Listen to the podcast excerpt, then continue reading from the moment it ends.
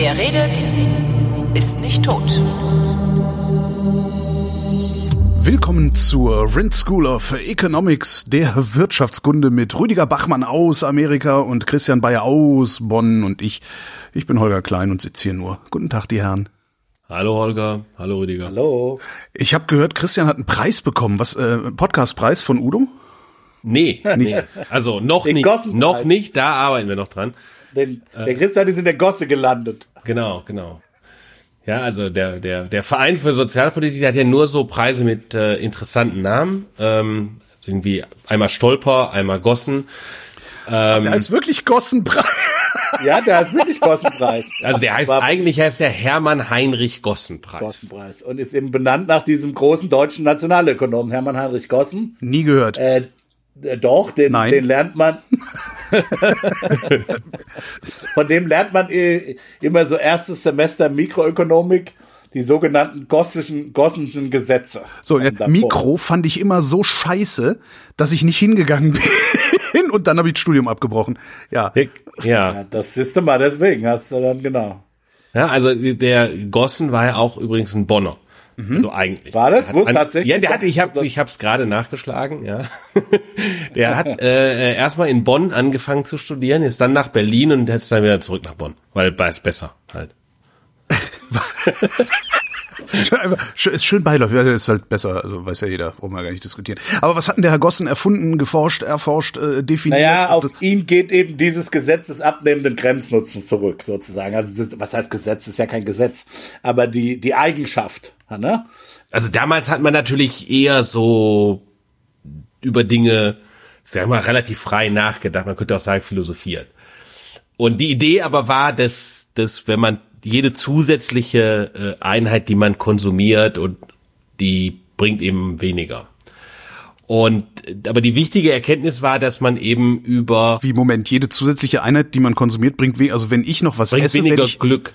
Also Stimmt, je mehr ich esse, desto fetter werde ich, ja. Ja. Also, ne, und äh, de- deshalb ist man bereit, immer für die nächste zusätzliche Einheit tendenziell weniger zu bezahlen. Ja, okay. Hm. Die wichtige Überlegung dabei ist eben vor allem aber in, in äh, Marginaleinheiten nachzudenken. Und das ist die, die große äh, Innovation gewesen äh, eigentlich, dass man, äh, dass man vorher hat man und das ist auch ein weit verbreiteter Gedanke äh, in, in vielen Bereichen, wenn man über Wirtschaft nachdenkt, dass man in Durchschnitten nachdenkt. Also wie viel kostet es, irgendein Gut im Durchschnitt zu produzieren? Und ähm, die, die sozusagen große Wende ähm, Anfang, Mitte des äh, 19. Jahrhunderts Die marginale Revolution. war dann darüber nachzudenken, dann zu sagen, nee, das ist ein falsches Denken, sondern man muss immer über, man muss immer marginal denken. Ähm, übrigens heute durchaus äh, wichtig, können wir vielleicht später noch Relevant, ja, genau. Das Ja. ist nämlich genau das, was passiert beim, was wir jetzt haben bei dieser Merit Order im Strom.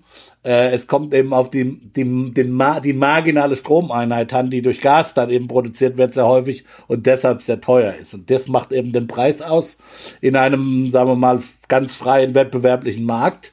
Marginal im Sinne von ganz am, ganz an der Grenze. Ne? Genau. Die letzte, sozusagen die letzte Einheit. Mhm. Genau. Ja. Genau. Oder wenn Und- du, wenn du, wenn du ein, ein, ein, ein, sagen wir mal, ein Unternehmer bist, ja, dann überlegst du dir ja auch für deine Investition, was jetzt, äh, sagst du jetzt nicht, was kostet mich das durchschnittlich, äh, oder, sondern du überlegst dir, ich muss, äh, die, der nächste Dollar oder, sagen wir, die nächsten 1000 Euro, die du investieren willst in irgendwas, das vergleichst du mit dem Nutzen, den du eben kriegst. Ja, at the margin denken sozusagen. Und du guckst, überlegst dir ja nicht sozusagen dann, wenn du das jetzt einbaust, was ist dann irgendwie der Durchschnittsprofit von deinem, von deiner Firma und die durchschnittliche Investition von deiner Firma, dass die irgendwie, verstehst du, wenn du eine, immer wenn du eine Entscheidung machst, dann kommt es eben drauf an, was ist sozusagen der nächste, die, die nächsten Kosten und die nächsten Profite, Nutzen, Benefits, wie auch immer man das nennen will. Und das, dieses Denken at the margin, das ist eben das geht nicht nur auf Gossen zurück, das geht letztlich auf eine äh, äh Öst, die sogenannte österreichische Schule zurück. Äh, Karl Menger kann man da nennen. Da gibt's übrigens auch, hat der Verein für Sozialpolitik auch einen Preis äh, verliehen dieses Jahr, den Karl-Menger-Preis. Und Böhm, Barwerk und noch andere österreichische Ökonomen haben eben das. Und das ist im Prinzip eine Revolution, die bis heute geblieben ist. So denken Ökonomen nach wie vor äh, über, über Dinge nach. Gibt es eine, eine Alternativvorschlag oder ist das jetzt zu Ende gedacht und das ist tatsächlich jetzt so? Naja, Arbeitswerttheorie wäre so die klassische, der klassische marxistische Arbeitstheorie wäre sozusagen der äh, Arbeitswerttheorie wäre so diese klassische der klassische äh, Gegenentwurf gewesen. Was sagt halt die? So, naja, so objektive Quantitäten gibt, eben du brauchst halt so und so viel Arbeit, äh, um irgendwas zu produzieren und das äh, misst halt objektiv dann den Wert eines Gutes. Warum hat sich das nicht durchgesetzt? Na, glaube ich, weil es empirisch einfach nicht äh, äh, äh, richtig ist. Also was mhm. ist die, was sozusagen das Arbeitsleid, das da, das du herstellen musst, um oder äh, aufbringen musst, um einen Diamanten zum Beispiel. Ich meine, das sind ja alles diese Fragen. Warum sind Diamanten so wertvoll und Wasser nicht? Ja, und solche Sachen, ja. Äh, mhm. warum, warum verdienen äh, Krankenschwestern so wenig, obwohl sie doch super hart arbeiten und äh, Warren Buffett sitzt da die ganze Zeit irgendwo in Nebraska rum und ist viel reicher und solche Sachen. Ja, warum ist das so, Rüdiger? Ja, warum ist das so? Weil eben Arbeitswerttheorie äh, offensichtlich keine empirische Geltung hat. Also Marxisten sagen, retten das natürlich anders. Sie sagen halt, es geht um, um gesellschaftliche Konflikte und Macht und der eine beutet den anderen aus und etc. etc. Aber äh, ja, also der, der Warren Buffett, der macht halt was, was nur ganz wenige können. Den Preis verliehen hat der Verein für Sozialpolitik. Den hatten wir schon mal. Was ist das für ein Verein? Ja, das ist äh, die akademische, also die wissenschaftliche äh, Vereinigung von Ökonomen äh, im deutschsprachigen Raum. Also in, in äh, Deutschland und Österreich und im deutschsprachigen Teil der Schweiz. Sozial übrigens mit C geschrieben, damit es ein bisschen exklusiver aussieht. Nee, Wurde damals weil, tatsächlich so geschrieben. Das ist ja, eine Tradition. Ich weiß, ich, weiß, ich sag das jedes also Mal der einfach ist, nur, der um ist eine, Der ist eine, der ist eine Neugründung, eine Wiedergründung äh, mit dem Namen des alten Vereins für Sozialpolitik. Der Verein für Sozialpolitik ist gegründet worden ähm, im äh, es muss ich 150 Jahre, also im 19. Jahrhundert, also er wird nächstes Jahr 150 Jahre alt, mhm. äh, das ist die Erstgründung. Ähm, der ist im 19. Jahrhundert gegründet worden, äh, da tatsächlich als äh, in einem gewissen Sinne politischer äh, Verein. Ja, ja, war ein politischer äh, Verein damals. Also äh, da ging es darum, dass sich zwar aus der Wissenschaft kommende Ökonomen ähm, organisiert haben, um ja, so einen politischen, äh, ich sage jetzt mal Mittelweg vielleicht könnte man formulieren, aber eigentlich war das gegen die Arbeiterschaft gerichtet mhm. äh, äh, zu gründen. Äh, da ging es darum, im Grunde genommen Sozialreformen zu äh, zu propagieren. Es ging um die soziale Frage, ne? Die soziale es ging um die soziale, es ging um die soziale Frage. Es ging also um die die Frage äh, der Armut der Arbeiterschaft insbesondere äh, äh, im ausgehenden 19. Jahrhundert. Äh, mhm. Da haben wir in, in, in Deutschland haben wir äh, die industrielle Revolution, ähm, die erste industrielle Revolution so in der Spitze und äh, breite Massen in den Städten sind da eben äh, bitterarm und äh, der äh, jetzt sind diese Mitglieder des Vereins für Sozialpolitik im 19. Jahrhundert sind so ein bisschen besorgt um die Leute, aber sie sind vor allem darum besorgt, dass die Leute äh, Revolution machen können. ja. äh, weil das den Herren Professoren natürlich nicht so richtig äh, geheuer ist. Äh, genau, zu Auf der anderen Seite, man hat sie auch Kathetersozialisten. Äh, äh Ach, genau. Also, ja, also Wobei ich nicht weiß, woher das kam. Kam das von rechts, der Anwurf, oder von Ich von glaube, links? der kommt von links, ich weiß es aber auch nicht genau. Okay. Ja, also im, was sie eben, was sie eben propagiert haben, äh, ein ganzes Stück oder was sie was sie befürwortet haben ein ganzes Stück weit sind solche diese zum Beispiel diese Sozialreform von Bismarck mhm. die sind ja natürlich die sind die sind janusköpfig denn sie sind einerseits sind sie tatsächlich Sozialreformen sind aber politisch äh, äh nicht ähm, primär aus äh, dem der Menschenfreundlichkeit Bismarcks äh, motiviert sondern tatsächlich äh, im Rahmen natürlich der Sozialistengesetze zu sehen und äh, und äh, wollen eben den Sozialisten äh, die Unterstützung nehmen, indem man ein bisschen was an ähm, sozialen Wohltaten verteilt. Und in die Richtung geht es. Allerdings ist es ein bisschen, vielleicht äh, tatsächlich ein bisschen menschenfreundlicher. Und da wird über eine Menge Dinge äh, in, in der Richtung nachgedacht, aber natürlich im, im, in Abgrenzung, sagen wir mal, zu den Sozialisten äh, der Zeit, äh, in dem bestehenden marktwirtschaftlichen System, das befürwortet wird ähm, und so weiter. Und dann wurde sie im Dritten Reich, hat er sich dann, glaube ich, aufgelöst oder wurde aufgelöst, das weiß ich gar nicht ja, mehr selber. Ja. Und dann wurde Herr im, im, im, dann nach dem Krieg wieder gegründet und dann aber tatsächlich dezidiert als wissenschaftliche Vereinigung, weil man halt auch aus der Erfahrung vom Dritten Reich so eine Politisierung dann einfach auch vermeiden wollte und hat sich dann versucht, eben auch nach dem Vorbild der anderen, es gibt sowas ja in Amerika auch, die American Economic Association und so weiter, die Royal äh, äh, Economic Society in Großbritannien, das sind so alt, äh, ehrwürdige Societies, die sich eben als Wissenschaftlervereinigung und hm. insofern hat man dann nach, im Nachkriegs Deutschland vielleicht Theoriepolitik gemacht, also sich so gekümmert, wer so die Lehrstühle bekommt, aber sich so eigentlich rausgehalten aus, ähm, sagen wir mal, wirtschaftspolitischen Debatten dann. So, äh, wofür gibt's diesen Preis?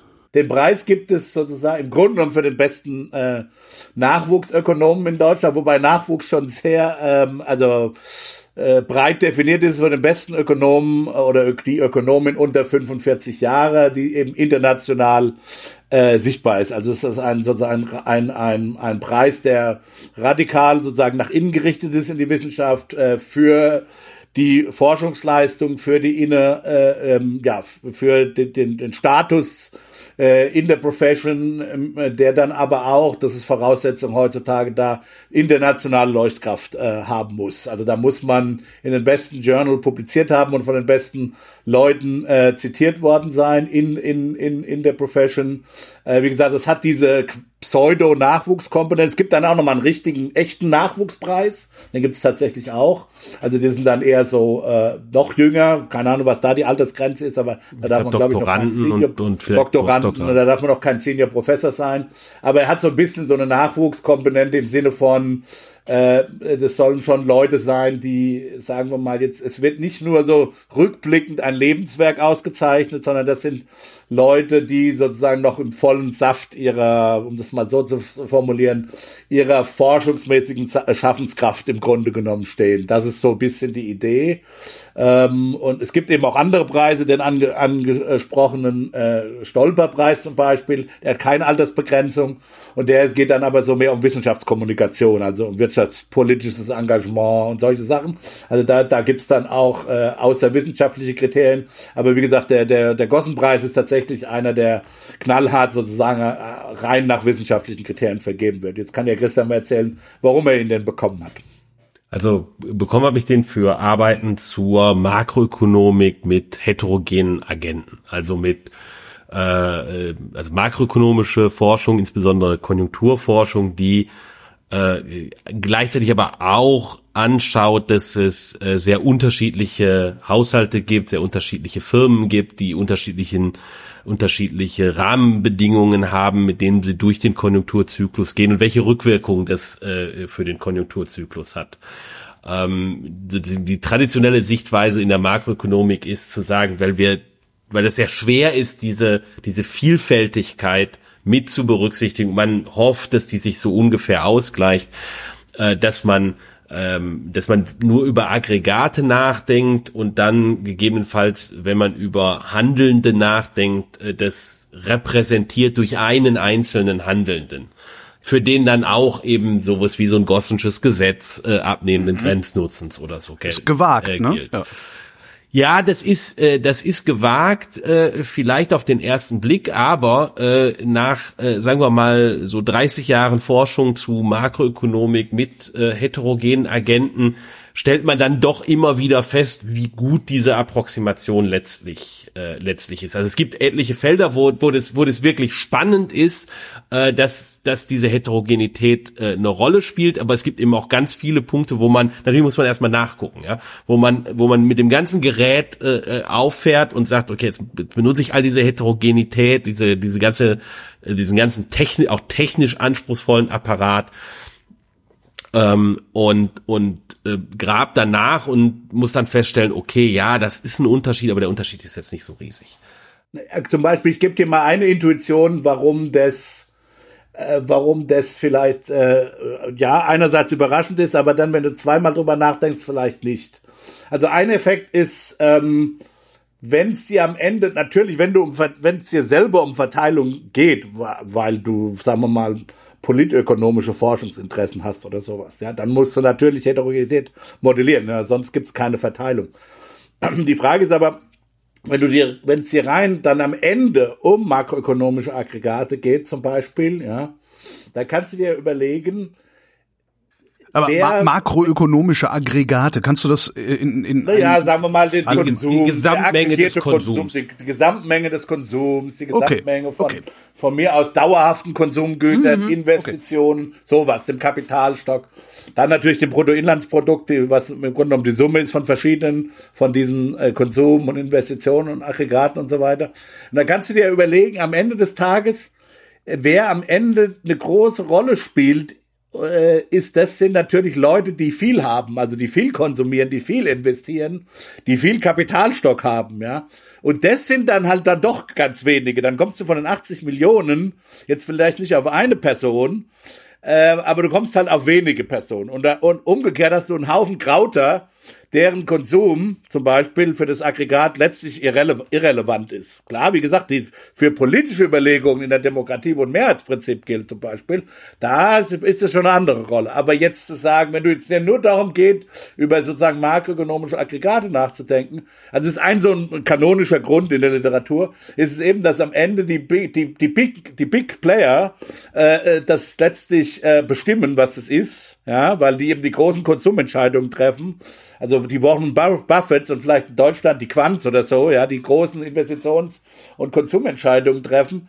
Naja, gut, und dann, äh, äh dann kommt es halt auch nur auf die wenigen an und die sind vielleicht sogar noch ziemlich ähnlich, diese Superreichen, ja. Die verhalten sich super ähnlich und dann kannst du, am Ende vielleicht ist es gar nicht so dumm, äh, einen, einen sozusagen, ja, einen homogenen Agenten, also so tun, als ob es da sozusagen einen Supermann gibt oder Superfrau gibt, die dann eben das Aggregat erzeugt. Das ist eine sozusagen Intuition, warum, warum das vielleicht auf den zweiten Blick gar nicht so dumm ist. Wie gesagt, die Intuition funktioniert auch nicht immer, muss man sich auch klar machen, aber das ist so ein Punkt, warum man, warum das vielleicht gar nicht so äh, äh weit hergeholt ist. Ja, und, und insbesondere äh, hast du noch so, einen, so einen weiteren Effekt, dass diejenigen, die viel haben, viel Einkommen haben, viel Vermögen haben, dass für die typischerweise der Unterschied zwischen ein Euro mehr und 1000 Euro mehr. Ähm, der ist in folgendem Sinne nicht besonders groß, dass ihr Verhalten fast linear ist darin. Also dass, dass wenn der Zins sich ein bisschen bewegt, wenn sie, wenn die, ähm, ihr Einkommen sich ein bisschen bewegt, ja dann verändern die ihr Verhalten auch natürlich ganz wenig. Aber ähm, wenn das jetzt sich viel mehr bewegt, Zinsen und Einkommen, äh, dann ist das so ähnlich, als ob ich einfach dieses bisschen an Verhaltensveränderung ähm, linear hochskaliere. Wohingegen für jemanden, der ganz wenig hat, da ist dieser erste Euro mehr, den der hat, der ist einfach wahnsinnig viel wert. Weil relativ zu dem, wie viel der hat, ist das viel. Also natürlich ein Euro nicht, aber jetzt reden wir vielleicht über 100 Euro oder oder so. Ne? Ähm, ist dann sehr viel. Aber der nächste, die nächsten 100 Euro sind halt schon äh, sind halt schon ganz anders. Ja ähm, und äh, und dann ist sozusagen in, an der Stelle spielt jetzt plötzlich Verteilung eine Rolle zwischen denen, die wenig haben, aber bei denen, die viel haben, ob jetzt die Quants 1000 Euro mehr haben und die Aldi-Familie äh, nicht 1000 Euro mehr hat oder beide haben 500 Euro mehr, äh, macht letztlich keinen großen Unterschied. Aber was ist denn mit all den Holger Kleins, die 500 Euro mehr haben irgendwoher? Sind wir, wir, wir sind ja dann letztlich durch, durch unsere schiere Masse sind wir ja dann auch wieder ein, ein wichtiger Agent. Dann kommt es halt äh, sehr darauf an, ähm, sozusagen kriege ich also die die Ungleichheit äh, oder diese Heterogenität, die spielt dann eine Rolle, wenn äh, ich einen Effekt habe, wo die vielen auch ganz viel reagieren. Also wir haben zum Beispiel äh, eine Studie gemacht zu der Auswirkung von, von Einkommensrisiken. Und ähm, da gibt's äh, diesen Effekt, dass alle wollen ein bisschen mehr sparen, wenn die Einkommensrisiken hoch sind. Die Reichen reagieren sehr wenig darauf äh, und äh, die Armen reagieren sehr viel darauf. So, und was dann aber zusätzlich noch passiert, ist, die Leute schichten ihr Portfolio um. Also wenn du denkst, du hast so ein Risiko, arbeitslos zu werden, dann kaufst du dir einfach kein Haus.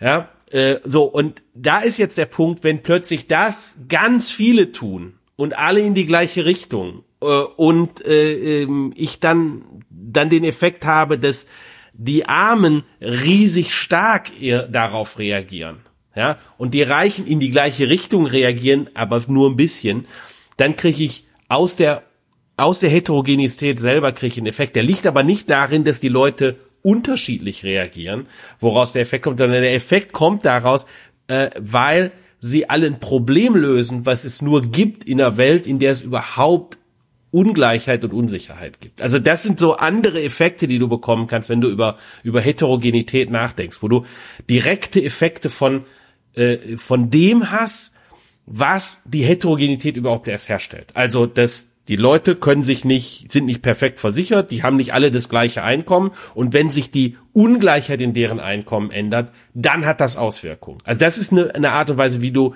wie du Auswirkungen von Heterogenität bekommen kannst. Eine andere Sache, und zum Beispiel Rüdiger und ich darüber gearbeitet haben, äh, gemeinsam ist, äh, bei ich über Firmen nachdenke, Firmen äh, leben in einer Welt, die ist unsicher, aber die das Niveau an Unsicherheit, in, in der sie sich bewegen, ähm, das ist, äh, das verändert sich über die Zeit. Und ähm, und was dann passieren kann, ist, wenn wenn Firmen hohes eine hohe Unsicherheit, äh, einer hohen Unsicherheit gegenübergestellt sind, dann passieren zwei Dinge erstmal. Als erstes halten die sich zurück zu investieren, weil sie erstmal sehen wollen, was passiert.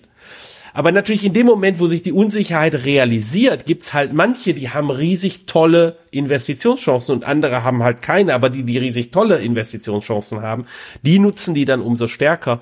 Und aus dieser Spannung kriegst du, kriegst du eine interessante, aggregierte Dynamik, die passiert, wenn man in unsichere Zeiten kommt. Jetzt kann man darüber nachdenken, was man mit Unsicherheit genau meint. Wenn ich jetzt über Unsicherheit rede, meine ich technisch Mean Preserving Spreads, also dass sich die Verteilung auseinanderschiebt ohne dass sich der Mittelwert verändert. In der Realität bewegen, bewegen sich immer Erwartungswerte, Mittelwerte äh, und Verteilungen gemeinsam. Aber sozusagen, wenn man nur theoretisch erstmal darüber nachdenken will, was ist der partielle Effekt von der Unsicherheit, dann ist das zum Beispiel äh, eine Art und Weise, wo wir gezeigt haben, das ist wichtig, darüber nachzudenken. Und da kommt es auch auf, auf kurze und lange Frist oder ganz kurze Frist und, und längere Frist sind unterschiedlich.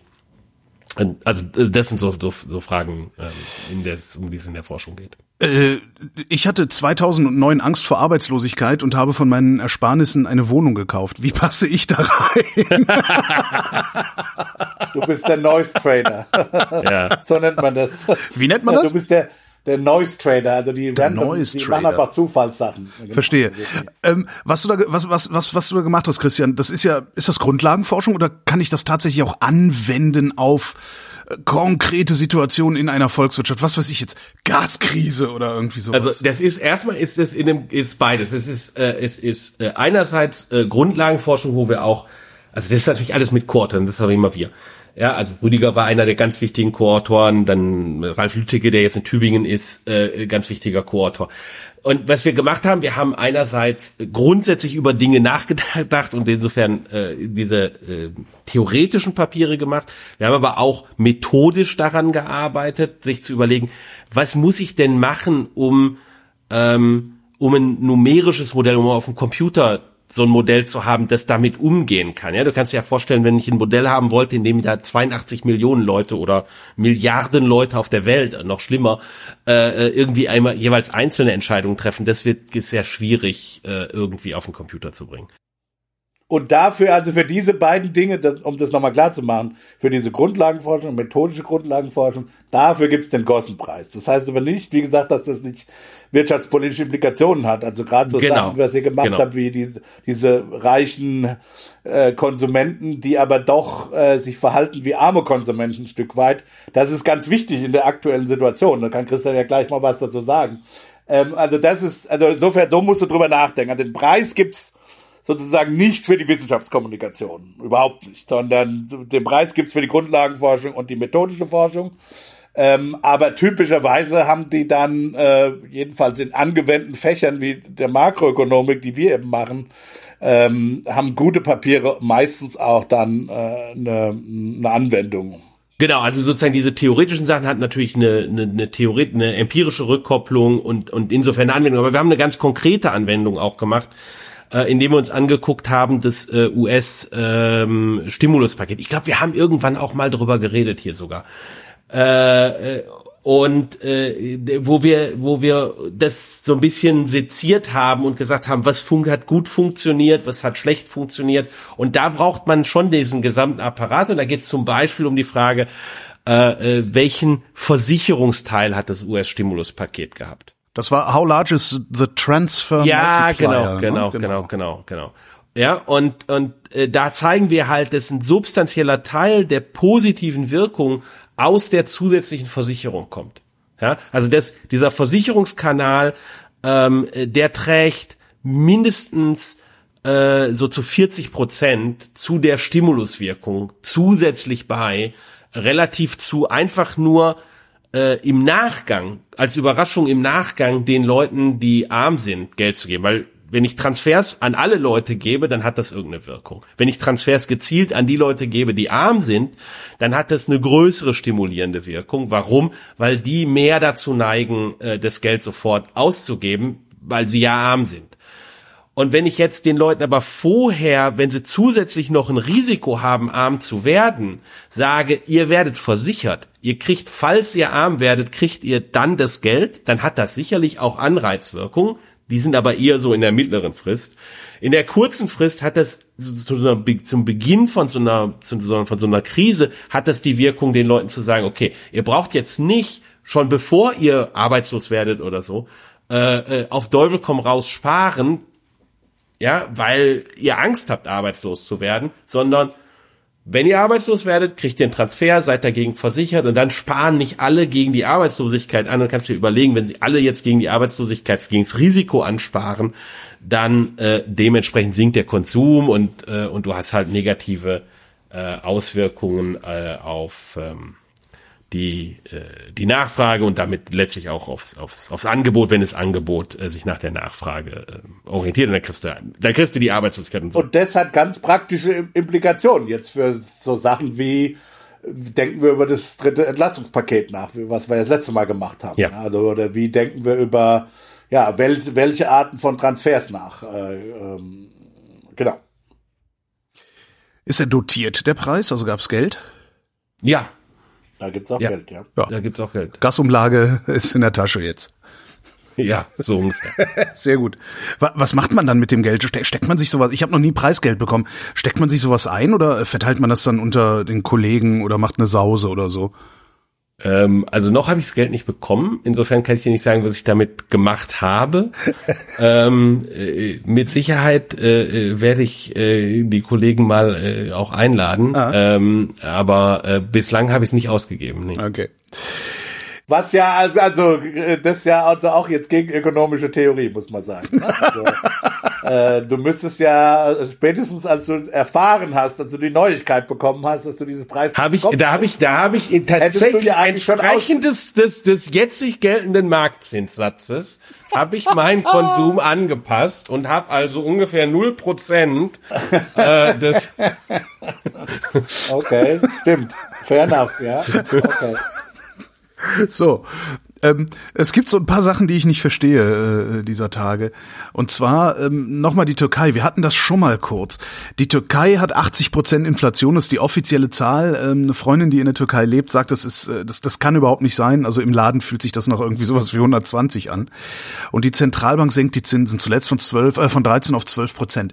Jetzt habe ich gelernt, nicht zuletzt hier in der Vrin School of Economics, ähm, dass wenn Inflation da ist, man diese Inflation sehr gut bekämpfen kann, indem man ja, im Grunde Grunde das Wachstum abwirkt, indem man die Zinsen erhöht. Dadurch werden Investitionen teuer, die Unternehmen haben nicht mehr so viel Geld, die Leute fliegen raus, konsumieren weniger und äh, der ganze Kram wickelt sich zurück ab. Die Türkei macht's genau also, andersrum. Was machen die da? Versteht ihr das? Also Leute fliegen raus, muss nicht unbedingt. Ja, okay, das also, ja. Was schon sein muss oder sein wird, ist, dass du eben Nachfrage verringern wirst und das kann dann dazu führen, dass du das Arbeitsvolumen nach unten fahren Ja. willst. Aber sowas kann man so zum Beispiel auch mit einer Kurzarbeiterregelung machen. Ja, okay, okay, Äh, ja. zum ich Beispiel. Also, ich gesagt, das zugespitzt. Du weißt doch, ich bin Journalist. Ja, ja, nee, nein, ja, aber das ist äh, schon wichtig, weil das geht auch auf Twitter in den sozialen Medien. Die EZB ist jetzt also gemein, die ins- inszeniert da jetzt eine Massenarbeitslosigkeit nur um so Kinkerlitzchen, Inflation, weißt du, so, da gibt's so ein, so ein, so ein linkes Narrativ, das geht mir schon gehörig auf den Senkel, ehrlich gesagt. Da muss man sehr, sehr, sehr vorsichtig sein. Na, und das es funktioniert ja auch, wenn ich, wenn ich das richtig verstehe, funktioniert das ja sowieso nicht. Also sie können die Zinsen erhöhen, so viel sie wollen. Wir haben so hohen Bedarf und so wenig Workforce, dass hier sowieso im Durchschnitt wahrscheinlich am Ende niemand arbeitslos geworden sein wird, oder? Ja, vermutlich. Also das, das so, wir haben momentan haben wir so einen hohen, so einen, so einen hohen Bedarf an, an Arbeitskräften, beziehungsweise so viel aufgestauten notwendige Lohnsteigerung, äh, um Angebot und Nachfrage ins Gleichgewicht zu bringen, dass wenn man da ein bisschen äh, von dem Druck, dass die Löhne steigen müssten, rausnimmt, ähm, passiert noch nicht so viel. Aber was machen die da in der Türkei? Also die, ich meine, die eine Lesart ist natürlich einfach, äh, das ist Erdogan, der ist einfach verrückt. Okay, Problem Das- gelöst. Das, nee, nee, ich, ich sage jetzt auch noch eine, ich sage jetzt auch noch, ich versuche jetzt auch noch mal eine andere äh, Lesart zu machen. Die zweite Lesart, die glaube ich Erdogan selber immer gesagt hat oder sagen lässt, ich bin jetzt kein äh, Experte für die, für die Türkei, die Zuhörer mögen mich da äh, korrigieren, ist äh, ja folgendes. Er äh, glaubt eben sozusagen, die, äh, er denkt halt an die Kostentheorie des Zinses. Für ihn ist es halt so, dass das, ich meine, so, die, denk mal an, so wie wir halt über, sagen wir mal, äh, Lohnpreisspiralen reden. Ja, also gibt jetzt Gewerkschaften, die höhere Löhne fordern, höhere Nominallöhne fordern, aber das lassen sich die Firmen nicht gefallen.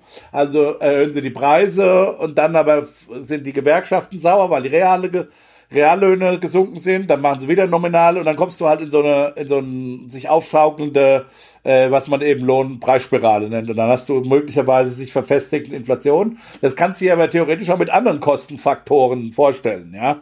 Äh, zum Beispiel über Zinsen. Also wenn die Zinsen immer nach oben gehen, dann äh, äh, wird es eben teurer für die Firmen zu alle möglichen Sachen zu leihen, ja, äh, oder zu also Kredite aufzunehmen. Das ist ein Kostenfaktor sozusagen, ja. Das ist das, das so die und das wäre der überwältigende Effekt. Das ist die Idee. Und diese ganzen anderen Sachen, diese Nachfrageeffekte, die gäbe es dann nicht. Das ist so, das glaube ich ist so, was äh, Erdogan selber äh, äh, so sagt. Auf gut Deutsch, je teurer ich das Geld mache, also je höher die Zinsen, je teurer ich das Geld mache, desto teurer wird davon das Geld. ist halt auch ein Kostenfaktor im Ja, Grunde okay. genommen. Ja, Ja. Genau. So, das ist die, das ist so, glaube ich, die, die Rationalisierung, die dir selber so vorschwebt.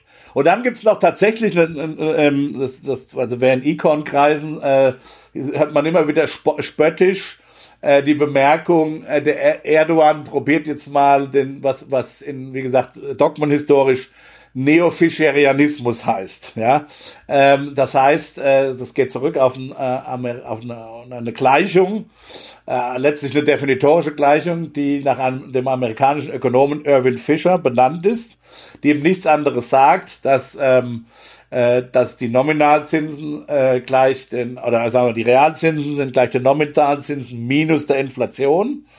Ja, und äh, wenn man sagt jetzt, dass sozusagen jedenfalls in der langen Frist äh, die Realzinsen irgendwie in der Ökonomie durch technologische Überlegungen, durch Demografie und so weiter äh, äh, festgelegt werden, dann ist es eben so, dass äh, wenn du die Nominalzinsen erhöhst, äh, bei gleichen Realzinsen müssen auch, muss auch die Inflation steigen. Sozusagen im, lang, im ganz langfristigen Gleichgewicht. Und das ist auch so. In Standardmodellen, wenn du, wenn du äh, äh, die deine, deine Nominalzinsenerhöhung lang, lang genug machst, also persistent genug machst, dann kommt auch genau dieses Ergebnis raus. Dann hast du eigentlich den, das umgekehrte Ergebnis. Der Witz ist eben, und das ist ganz wichtig, ist, was ist die, also wie gesagt, in den Standardmodellen, mit denen wir typischerweise über, über Geldpolitik nachdenken, der Witz ist, wie persistent wird die Zins, ist die Zinserhöhung, beziehungsweise wird sie wahrgenommen von dem im Modell handelnden Agenten. Wie gesagt, wenn die als permanent wahrgenommen wird, dann ist das schon so, dass es dann äh, Nominalzinsen eher zu, äh, zu höheren, höheren Nominalzinsen eher zu höheren Inflationen. Ja, aber das ist halt, das ist letztlich, ich persönlich halte das für ein Modellartefakt. Weil du in dem, weil du in der Theorie schließt du halt die Lösung, die, die aus meiner Sicht realistische ist, nämlich dass die gesamte Ökonomie auf einen völlig explodierenden ähm, Inflationspfad geht, die schließt du halt aus. Du sagst, das kann ja, das kann ja nicht sein, das kann ja kein Gleichgewicht sein, dass wir auf diesen explodierenden Inflationspfad sind. Insofern einigen wir uns alle darauf, äh, dass wir halt dann entsprechend bei ständig niedrigen Zinsen auch niedrige Inflation erwarten. Ich glaube das ja nicht. Ich wollte nur sagen, es gibt eine Denkschule in der Ökonomik, die ähm, sagen wir mal, wenn es sich hier um langfristige Experimente handeln würde. Wie langfristig? Also wie lange, wie lange? Ja, im, im, im Grenzfall für immer. Das oh, okay. muss, muss, nein, das muss nicht ganz sein, das stimmt nicht. Das kommt ein bisschen dann auf die Parametrisierung des Modells an, äh, wie, wie langfristig diese Zins, äh, ähm, äh, Zinserhöhungen gehen müssen oder als solche wahrgenommen werden müssen. Ähm, ja, ich habe da mal rumgespielt, aber ich könnte jetzt jetzt nicht genau sagen, was da die Halbwertszeit sein muss. Ähm, aber es ist genau richtig. Ich glaube halt eher, was wir in der Türkei sehen, ist, ähm, äh, ähm, also wie gesagt, aber, erstens mal, nochmal, ist ja Mon äh, Geldpolitik geht ja eben gerade nicht um irgendwelche langfristige Steuerung von irgendwelchen ähm, äh, also auch gibt es ein langfristiges Inflationsziel, die so eine äh, Zentralbank haben will, aber zunächst geht es ja mal um Stabilisierungspolitik, also eher um kurz- bis mittelfristige Sachen, ja. Und da ist es völlig klar, dass wenn du eben eine temporäre Zinserhöhung hast, dann erwarten wir im Standardmodell und auch in der Empirie, genauso sieht's ja aus, eben äh, eine, bei einer Zinserhöhung dann kontraktive Effekte, also niedrige Inflation. Das ist ja völlig klar. Und äh, ich meine, was die da in der Türkei machen, ist also spöttisch kann man sagen, die machen so ein neofischerianisches Experiment, aber ich glaube halt einfach, dass es verrückt ist.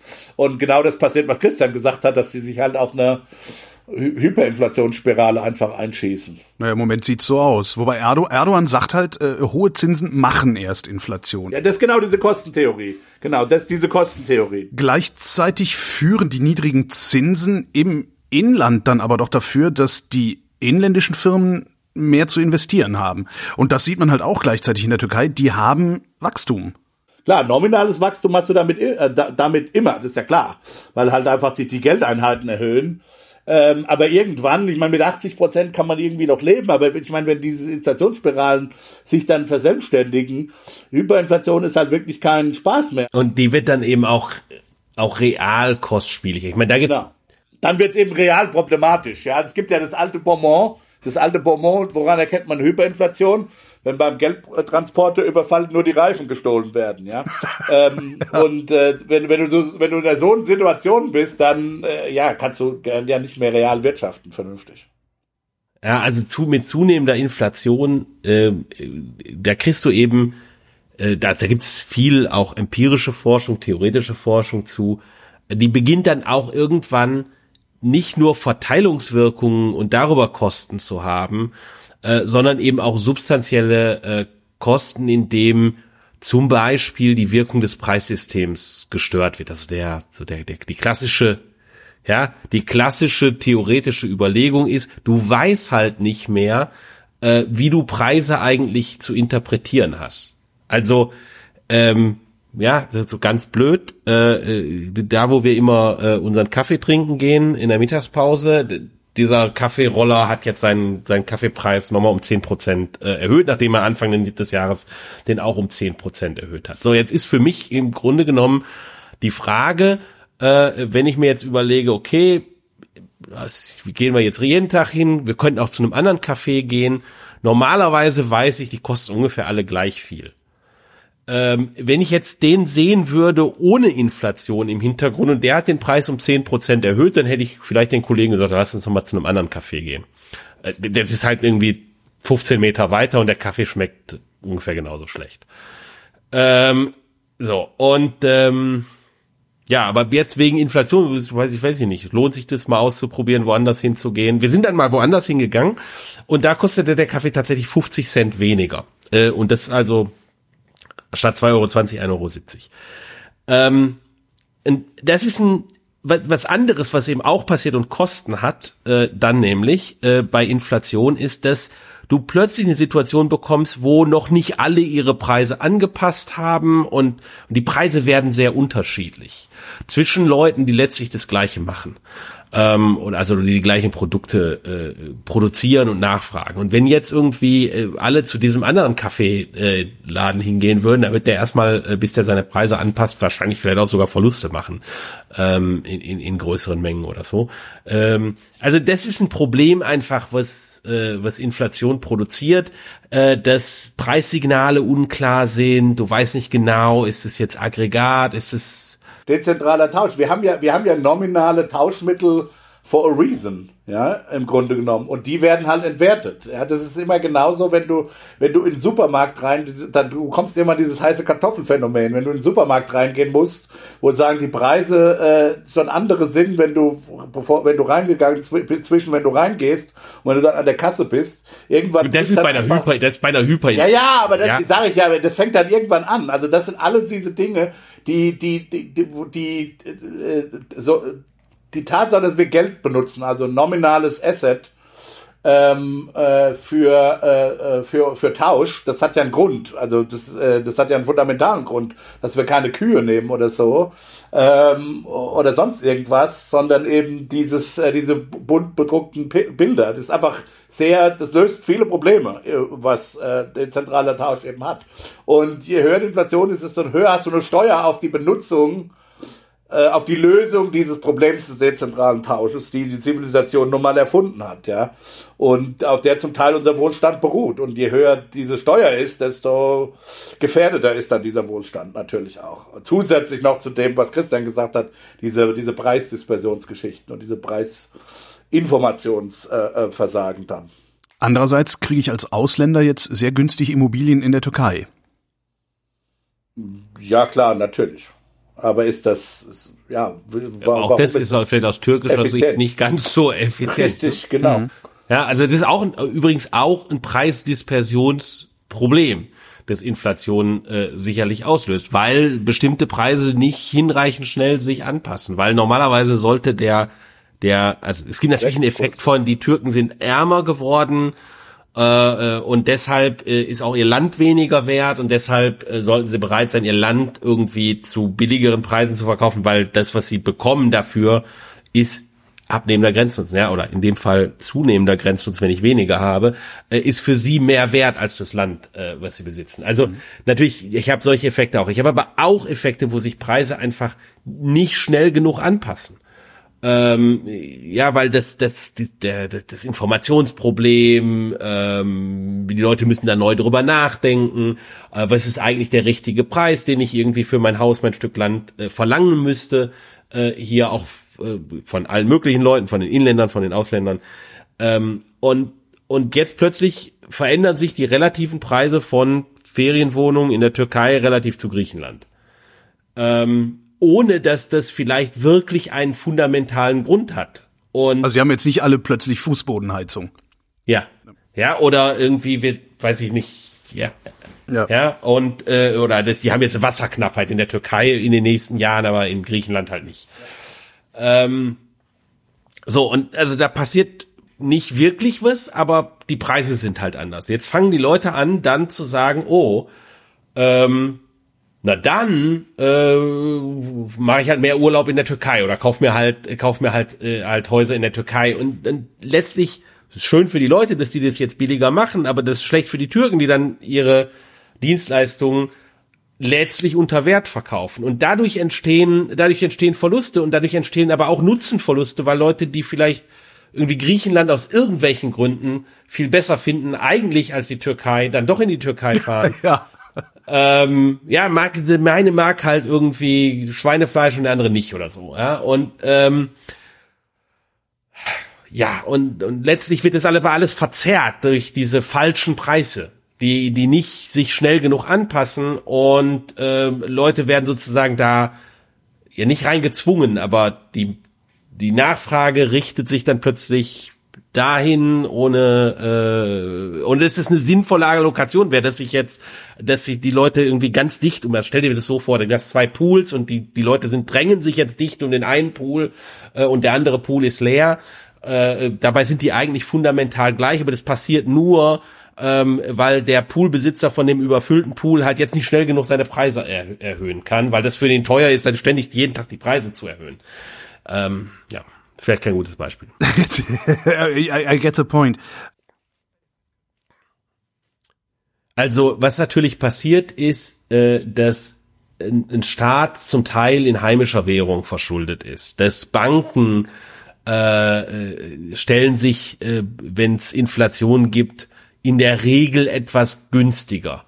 Äh, zunächst einmal, warum? Weil sie äh, sie haben äh, sie haben nominal äh, Depositen ausgegeben, sie haben das angelegt in häufig in Hypothekenkredite.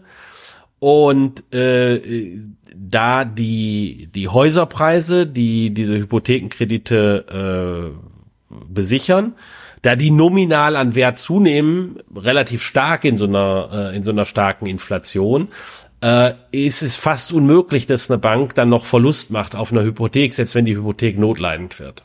Also äh, ja, weil jemand da vielleicht komplett arbeitslos wird und einfach gar kein Einkommen mehr hat. Naja, dann kann der halt immer noch auf die auf die Immobilie zurückgreifen, die Immobilie verkaufen. Die Immobilie ist um 80 Prozent im Wert gestiegen. Die Hypothek kann der immer zurückzahlen. Äh, also das sind sicherlich äh, Vorteile, die es gibt. Das heißt, die äh, türkischen Schuldner sind die Gewinner in der derzeitigen Die türkischen Situation. Schuldner sind, die, bei einer überraschenden Inflation sind immer, sind immer die Schuldner die Gewinner. Der Staat, das ist dann ambivalent. Das kommt darauf an, wie stark der Staat in heimischer Währung verschuldet ist, relativ zu ausländischer Währung. Das weiß ich für die Türkei nicht. Äh, bei vielen äh, Emerging Market Economies, ähm, also Länder, die noch nicht ganz äh, eine Industrienation sind, aber, ähm, aber auch kein Entwicklungsland mehr, ähm, so wie die Türkei. Da ist häufig so, dass die, dass der Staat auch substanziell äh, in fremder Währung geliehen hat. Und äh, dann hilft es nicht und gleichzeitig kriegst du so eine Situation. Würde wo, Erdogan das aber auch nicht machen, ne? Vermutlich hat er da mehr. Ich vermute, ich vermute es. Ich vermute es. Und du kriegst diese Situation natürlich, dass auch für den Staat es so ist, dass der gegebenenfalls schneller seine Löhne und Gehälter von seinen Angestellten erhöhen muss, äh, als er Steuerzahlungen bekommt. Und, und dadurch kann durchaus noch so ein Ungleichgewicht entstehen, wo du äh, wo du als Staat plötzlich ähm, äh, gar nicht so stark von der von der Inflation profitierst. Weil deine deine Ausgaben sind immer zum heutigen Preis und deine Einnahmen, die du hast, sind äh, im Grunde genommen zum Preisniveau von vor anderthalb Jahren noch nicht ganz eine Industrienation ist ein schönes Stichwort, weil das ist ja das, was der Bundesrepublik Deutschland äh, als nächstes droht, je nachdem. naja. also dieses ganze, dieses ganze Gas Jada Jada. jetzt an wie mein Kumpel Brudermüller. Also, also dieses ganze, dieses ganze Gaskrisen Jada Jada, was wir gerade haben. Also der Untergang des Abendlandes, der da ja immer mal wieder von äh, interessierten Kreisen skizziert wird, ist ja Deutschland verliert im Grunde seine gesamte Schwerindustrie, also den industriellen Kern, der uns in den letzten 80 Jahren hier den Wohlstand gesichert hat. Denn das Geld, das wir beim Friseur, also bei den Dienstleistern ausgeben, das muss ja erstmal irgendwo verdient werden und das passiert in der Industrie. Wovon wird die Bundesrepublik Deutschland denn eigentlich in Zukunft leben, wenn BSF nicht mehr da ist? Also jedenfalls weniger von der Düngemittelherstellung. Das reicht ich glaube, nicht. Das, ich glaube, das, äh, das äh, weiß man einfach noch nicht. Das ist eben genau der Punkt, weil wir, wir wissen eben, also es ist so, dass wenn wir nicht mehr billiges Gas von, also wenn es jetzt wirklich äh, sozusagen irreversibel ist, äh, was ja zumindest Habeck auch schon am Anfang angekündigt hat, also das, das war's dann. Also wenn wir einmal weg sind, gibt's, gibt's nie mehr Zurück, ne? Ähm, wobei, wie gesagt, kann ja sein, oh Wunder, es gibt ein demokratisches Russland, keine Ahnung, und vielleicht will man dann mit dem wieder Handel treiben. Das lassen wir jetzt mal weg. Aber, äh, äh, aber selbst, also wenn man jetzt nicht äh, von Russland ist, ähm, äh, von Russland bekommen wird, äh, dann äh, ist es schon anzunehmen, dass der Gaspreis dauerhaft höher bleiben wird. Das ist schon klar.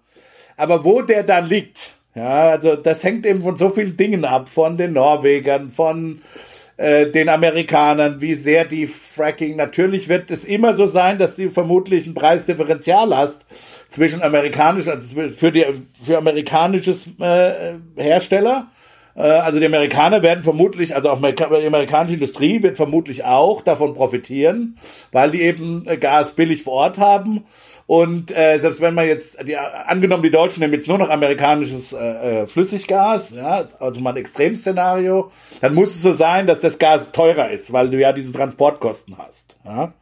So, und, also, und, und, und dann noch diese, du musst sie erst flüssig machen und dann wieder entflüssigen und so weiter. Das kostet ja, das ist ja, der Prozesse, das kostet ja zunächst mal Geld. Wie viel das dann kosten wird, wie viel das mehr ist und ob das vor allen Dingen so viel mehr ist, dass zum Beispiel, keine Ahnung, deutsche Humankapitalunterschiede im, im, im, äh, im, im Industriebereich äh, durch duale Ausbildung gegenüber den USA, ob das dann aufgewogen wird oder nicht, ich glaube, das weiß einfach noch keiner. Ich würde es mal sogar bezweifeln. Deutsche Humankapitalunterschiede meint, äh, unsere Arbeit ist einfach besser als die Arbeit der anderen. Das hat ja einen Grund, warum Deutschland so spezialisiert ist äh, im, äh, im, Indust im industriellen Fertigbereich. Die haben halt, erstens mal hat halt Deutschland äh, durch sein ein hohes Humankapital, durch äh, einerseits hervorragende Ingenieurausbildung, andererseits natürlich, äh, aber und zwar in der, sagen wir mal, die ganzen Breite, äh, sagen wir, durch eine hervorragende technische Ausbildung in der gesamten Breite vom Hochschulingenieur über den Fachhochschulingenieur, äh, dann aber auch zusammen Fachtechnikern und so, diese, gerade dieses Berufsbild da, sozusagen da unter dem, da natürlich gibt's in den USA auch College-Ingenieure, schon klar, aber, aber so die, in diesem Bereich des Fachtechnikers und also Ausbildungsbereich, ja, äh, das, äh, das hast du natürlich immer noch nicht in Amerika. Amerika ist ja zum Teil auch ein großer Bewunderer. Obama zum Beispiel wollte mal so eine Initiative machen, hat sich dann auch das deutsche äh, duale System damals. Ah, ich erinnere mich, ja. Ja, ja, das ist nie so richtig äh, äh so von Start gegangen.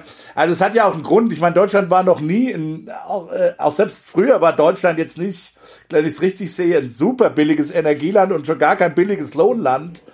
Aber es, äh, du, du hast halt bestimmte, also genau, dieses Humankapital hat es ermöglicht, Deutschland äh, viele, was man in der Fachsprache Hidden Champions nennt, also Dinge, äh, also Firmen die ganz spezielle Dinge machen, die ja im Grunde genommen nur die machen können. Ja. Wirt, Wirtschrauben ist so ein ja, so, keine so mein, Ahnung sowas. Mein ja, Lieblingsbeispiel oder, da. Oder, oder ich glaube diese die die Mainzer da diese Glasplatten und diese für Herze und so diese wie heißt die Scholl oder so Schott. ähm, Schott Schott genau. Ja, aber genau, die ja. Glas geht ja gar nicht mehr in Zukunft. Das ist ja das ist jetzt Ja, weiß ich nicht. Das kommt eben drauf an. Es ist ja nicht so, dass kein Gas mehr da sein wird. Die Gasmenge wird sich da einpendeln. Das ist ja keine Frage. Die Frage ist jetzt, zu welchem Preis äh, ist das, diese Menge dann zu haben? Und da haben wir ja tendenziell Erfahrungen durchaus auf der Welt mit. Es gibt Länder, die komplett ihr, ihre Gasversorgung, auch jetzt vor dem äh, Überfall Russlands auf die Ukraine, äh, mit Flüssiggas gemacht haben. Also fast vollständig Spanien zum Beispiel. Und es ist ja nicht so, dass es dort gar keine industriellen Prozesse gibt, die äh, Wärme verwenden. Ja, die ja? bauen, glaube ich, auch Autos, ja. Ja, also Ja, und genau. vor allen Dingen, wenn Spa äh, der, der Grund, warum Spanien jetzt kein vielleicht nicht so ein Manufacturing Powerhouse ist, das liegt ja vermutlich jetzt nicht unbedingt am Gas, würde ich mal vermuten. Da gibt's ja Ja, hunderttausend na, natürlich entwickeln sich die Dinge äh, so parallel, wenn die jetzt aus ihrer industriellen Struktur besonders viel Gas benötigt hätten, dann hätte irgendwer wäre vielleicht auf die Idee gekommen, quer durch Frankreich auch noch mal eine Pipeline zusätzlich zu bauen äh, äh, dahin. Aber na, aber diese reinen Transportkostenunterschiede in der ganz langen Frist, die sind natürlich da. Äh, auch alleine, weil ungefähr 25 Prozent, glaube ich, des Energiewertes des Gases äh, in dem ganzen Prozess der Verflüssigung äh, verloren geht. Ähm, ja, die sind natürlich da, aber äh, die sind jetzt nicht so dramatisch relativ zu, wo die Preise waren und wie wichtig eigentlich Gas überhaupt äh, in, ähm, in industriellen Fertigungsprozessen im Allgemeinen ist. Deshalb habe ich vorhin gesagt, Dünger. Natürlich gibt es bestimmte Prozesse, da wird nicht viel Ingenieurskunst reingesteckt, da wird eigentlich nicht viel anderes reingesteckt als Gas. Also die, zum Beispiel eben die Herstellung von Düngern. Ein Prozess, der erfunden wurde Anfang des 20. Jahrhunderts in Deutschland aus der Haberbosch. Tradition heraus. Genau, haben wir davon relativ viel. Äh, aber das lohnt sich wirklich nur, wenn du quasi direkt neben einer Gasquelle sitzt. Äh, effektiv taten wir das, weil die Russen irgendwo anders hin verkaufen konnten, so ungefähr. So, und deshalb haben wir davon noch relativ viel, aber im Weltmaßstab überhaupt nicht. Ja, also das meiste, der meiste äh, Dünger wird in den Ländern produziert, die tatsächlich direktes Gas fördern, weil das so ein einfacher Prozess ist. Diese Prozesse werden mit Sicherheit wegfallen und zwar dauerhaft wegfallen. Äh, aber das sind ja natürlich an sich nicht jetzt irgendwelche Prozesse, die hohe Wertschöpfung äh, haben. Ja, und von daher glaube ich, dass die Prozesse, die hohe Wertschöpfung im Inland haben, wo Gas eben nicht besonders wichtig ist, sondern das Humankapital wichtig ist oder auch das physische Kapital äh, wichtig ist, ähm, wo viel Ideen drinstecken, natürlich, die werden bleiben. Ja, in dem Moment, wo jemand anders das genauso gut machen kann und Gas total wichtig ist und Qualitätsunterschiede keine Rolle spielen und wegen irgendwie äh, äh, einem, sagen wir, der, der typische, also wir hatten ja vor dem äh, vor dem Krieg äh, hatten wir einen Anteil vom Gas am Bruttoinlandsprodukt von ungefähr 1,2 Prozent. Ja, äh, so jetzt kannst du dir ausdenken, jetzt nimm mal an, das Gas wird langfristig, meinetwegen auch sechsmal so teuer. Das wäre viel, wenn es so hoch bliebe. Wird's nie und nimmer, ja. Aber nimm das mal an. Dann würdest du sagen, okay, alle Güter müssten um sechs Prozent teurer werden. Da gibt's welche, also im Schnitt, ja, da gibt's jetzt welche, für die ist sechs Prozent zu teurer real zu sein. Also, ja, das frisst halt so die Marge auf. Das kannst du nicht mehr in Deutschland herstellen, weil woanders kannst du es genauso gut, aber viel billiger herstellen. Aber ich habe ja eigentlich gerade gesagt, sechs Prozent ist unwahrscheinlich, weil an, an, an nur ein Viertel, nicht 600 Prozent, ja 25 Prozent nur, äh, wird an Energiewert verloren durch den Transport und dann kommen die Kosten für den Transport da drauf. Also eher wird es höchstens eine Verdoppelung langfristig sein, allerhöchstens. Was du allerdings noch hast, ist äh, so ein, so ein, so ein, wie nennt man das denn, so, so ein Sekundäreffekt. Also ich muss ja für meine Heizung auch wesentlich mehr bezahlen. Das heißt, ich habe einen Konsumrückgang, was sich dann ja auch wieder gesamtwirtschaftlich auswirkt. Ja, aber, aber wenn du jetzt, wenn du jetzt wirklich erstmal nur überlegst, so äh, überlegst, also im, im Wettbewerb mit irgendwie einer Industrie, die im Ausland das auch herstellen kann, in einem gasreichen Land.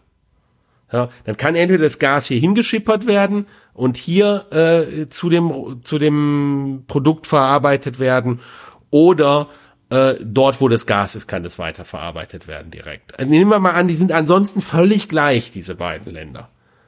Ja, äh, dann ist der Unterschied eben der Anteil vom Gas in dieser, in der Produktion und im Schnitt war das 1,2 Prozent und jetzt, ich habe gerade sechsfache gesagt, das ist absurd, nehmen wir mal an Verdoppelung, ja, äh, dann steigt der um 1,2 Prozent steigt der Preis. Dann kann es sein, für viele Produkte, zum Beispiel beim Dünger, ist das ein Killer. Da ist auch der Anteil vom Gaspreis viel höher. Ja? Aber äh, weil das so ein das ist so gleich, das Produkt. Aber jetzt für die, unseren Schottglas, unsere Schottglashersteller, der einmalig ist auf der Welt. Ja? Ja, der wird, wenn der nicht eine 1,2 Prozent äh, Gewinnmarge hat, ja, dann weiß ich nicht. Äh, das muss andere Faktoren, andere Produktionsfaktoren können das ohne weiteres auffangen und sinnvollerweise werden sie das auffangen, äh, wenn eben ähm, diese Produkte nur hier in dieser Qualität äh, herstellbar sind. Und das wird eben passieren. Natürlich werden die Leute, Leute ärmer werden, aber. Allerdings müssen wir da schon unterscheiden zwischen eben der langen und der kurzen Frist. Wir haben jetzt über die lange Frist gesprochen. Ja? Wenn also jetzt mal Disruptionen vorbei sind, wenn sich sozusagen die Weltgas Märkte wieder, so, was immer das neue Gleichgewicht sein wird, äh, ähm, äh, dann eingependelt haben. Das ist die Beschreibung. Was natürlich zwischendurch passieren kann, ist es, dass die Gaspreise sehr viel höher sind, ja, und das Unternehmen dann, die eigentlich rentabel sein könnten, zu dem dann langfristigen, wieder niedrigeren, höher als vorher, aber im Vergleich zur Krise niedrigeren Gaspreis profitabel werden dass die eben nicht profitabel sind während der Krise. So, jetzt gibt es äh, Firmen, die haben einen entsprechenden Puffer, die können das verkraften, andere Firmen nicht. Aber das ist dann genau da, wo du eben äh, wirtschaftspolitisch möglicherweise eingreifen willst und sagen, das ist schwierig natürlich ex ante zu wissen, weil wir diesen langfristigen Gaspreis noch nicht so kennen. Und das, wenn wir ihn kennen würden, das ist natürlich schwierig rauszufinden. Sagt natürlich jetzt zuerst mal jeder, ich will ein Hilfsprogramm, weil ja, ich bleib da drunter, ja, schon klar. Also wie kriegst du, wie kriegst du das, wie kriegst du das raus? Und das ist, das macht es wirtschaftspolitisch äh, schwierig einerseits, aber andererseits eben auch geboten, dann drüber nachzudenken, wie bringe ich die dahin über diese Zeit? Äh, dass eben nicht, was du eben schon haben kannst, ist, dass mit einer Krise so viel vernichtet wird, äh, dass die Leute halt tatsächlich einfach entweder sie haben tatsächlich nicht, sind nicht in der Lage, sich über diese Krise hinweg zu sparen oder Kredite aufzunehmen, um das Delta zu machen. Der Staat hilft ihnen nicht. Und dann gibt's halt sicher aber auch so, sagen wir mal jetzt bei so einem Bäcker, stelle ich mir so vor, der 15, 55 ist, ja, der sagt sich jetzt, keine Ahnung, wie lange das noch dauert, ja, da kann jetzt noch fünf Jahre gehen, ja, da, da wollte ich ungefähr sowieso in Rente, mache ich jetzt halt zu oder so, ja. Nachfolger da auch keinen, der hätte aber normalerweise noch locker zehn Jahre gearbeitet oder so, ja. Ähm, äh, wenn es jetzt nicht passieren will. Da willst du halt schon vielleicht gucken, dass du hilfst, ja, dass du da, dass du die, die Leuten da drüber äh, drüber weghilfst. Das kannst du auch nur, da kannst du auch, das kannst du nicht perfekt machen, das ist immer ein bisschen Gießkanne. Da wirst du sicher Leute retten, die du vielleicht nicht äh, ex post nicht hätte retten wollen. Aber so ist das halt mal. Aber da, da müsste man eigentlich, oder da musst du halt dann wirtschaftspolitisch drüber nachdenken. Das wird jetzt auch getan. Äh, und in Corona hat man das sehr gut gemacht, glaube ich. Äh, äh, alles in allem. Ich glaube nicht, dass da viel an da ist natürlich auch was kaputt gegangen, aber ich glaube nicht, dass da viel kaputt gegangen ist. Ähm, äh, jetzt muss man das halt wieder, müsste man das halt wieder machen. Und damit man guckt, dass jetzt erstmal über die Krise der industrielle, die Krise ist einfach ein schlechter Zeitpunkt, weil auch viel Nebel noch über dem Ganzen li liegt. Äh, sowohl was Höhe als auch Zeitpunkt, äh, Zeit und Dauer angeht das, da, da willst du halt nicht unbedingt jetzt äh, äh, schon alles verändert, radikal verändern, weil dann kann wirklich passieren, dass du dauerhaft Dinge verlierst, die dann einfach, weil es dann, weil es eben Kosten sind, die wieder wieder anzufahren oder wieder aufzusetzen, die dann für immer weg sind. Ja? Du kriegst ja auch noch einen anderen, du kriegst ja auch noch einen anderen Effekt. Das sehen wir haben so ein bisschen in der jetzt Post-Pandemie äh, äh, sehen wir das ja, dass in so einer Krise plötzlich die Dinge, die werden fluide, also Leute, die vorher immer in der Gastronomie gearbeitet haben, die können da jetzt anderthalb Jahre lang nicht in der Gastronomie arbeiten und suchen sich was anderes. Und, und da geht dann was in einem gewissen Sinne kaputt. Ich weiß, ich weiß ja nicht, ob es wirklich kaputt ist, aber die stellen halt fest, oh, woanders ist auch gar nicht so schlecht. Ja, und dann, dann friert es an der anderen Stelle sozusagen wieder ein. Also kannst du natürlich jetzt auch durchaus über Industrieprozesse nachdenken, also industrielle Produktionsprozesse nachdenken. Nimm mal an, äh, du hast jetzt hier diese Glasingenieure und du machst halt jetzt Schott für anderthalb Jahre zu. Ähm, und äh, dann können die sich halt überlegen, okay, ich bleib hier in Deutschland auf Kurzarbeitergeld oder äh, ich gehe nach Spanien und in Spanien bauen wir einen Schott 2 auf. Ja, äh, ja, dann wenn die erstmal sich in Spanien niedergelassen haben, mit ihrem Humankapital da sind, äh, die Schottfabrik vielleicht schneller dahin gewandert ist, als äh, hier ein neues LNG-Terminal aufgebaut wurde, dann steht die erstmal da. Und dann sind natürlich Humankapital und physisches Kapital sind plötzlich in Spanien. Äh, und, dadurch können dann natürlich äh, Effekte entstehen, die sind problematisch äh, für uns, nicht für Spanien äh, solche Effekte nennt man dann auch Agglomerationseffekte. Also, weil dann auch andere vielleicht gerne da wären, wo diese klugen Ingenieure sind, die hohes Einkommen haben und so weiter. Und das ist natürlich durchaus eine Sache, die äh, problematisch ist und eine wirtschaftspolitische Herausforderung ist. Bleibt noch trotzdem der Konsum. Also ich werde, also ich heize mit Gas, ich werde gerade ärmer, ich weiß noch nicht wie viel ärmer, aber es wird sich auf meinen Konsum auswirken. Ist das gesamtgesellschaftlich oder gesamtwirtschaftlich relevant?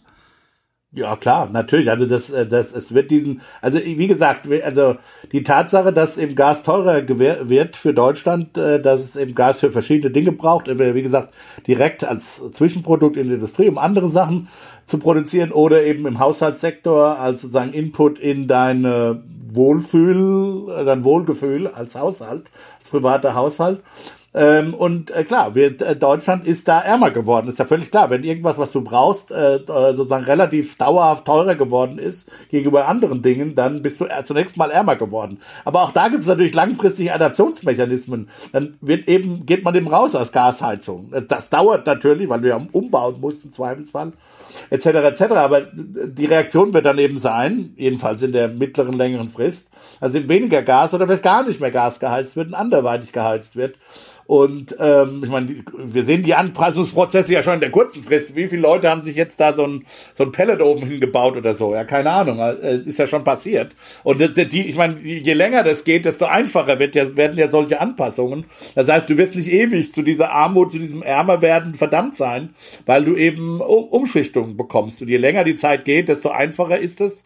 Das kostet selber wieder Geld, weil du damit natürlich ja zunächst mal Kapital auch entwertet hast. Ja, also du hast, du hast ja eigentlich was, was funktioniert. Du hast ja was, das warm macht. Jetzt brauchst du vielleicht, jetzt musst du was anderes einbauen, was warm macht. Also musst Kapital im Grunde vernichten, neues Kapital aufbauen, so ein Ofen zum Beispiel, keine Ahnung, oder vielleicht doch wieder eine Ölheizung. Nee, glaube ich nicht, dass das wiederkommt.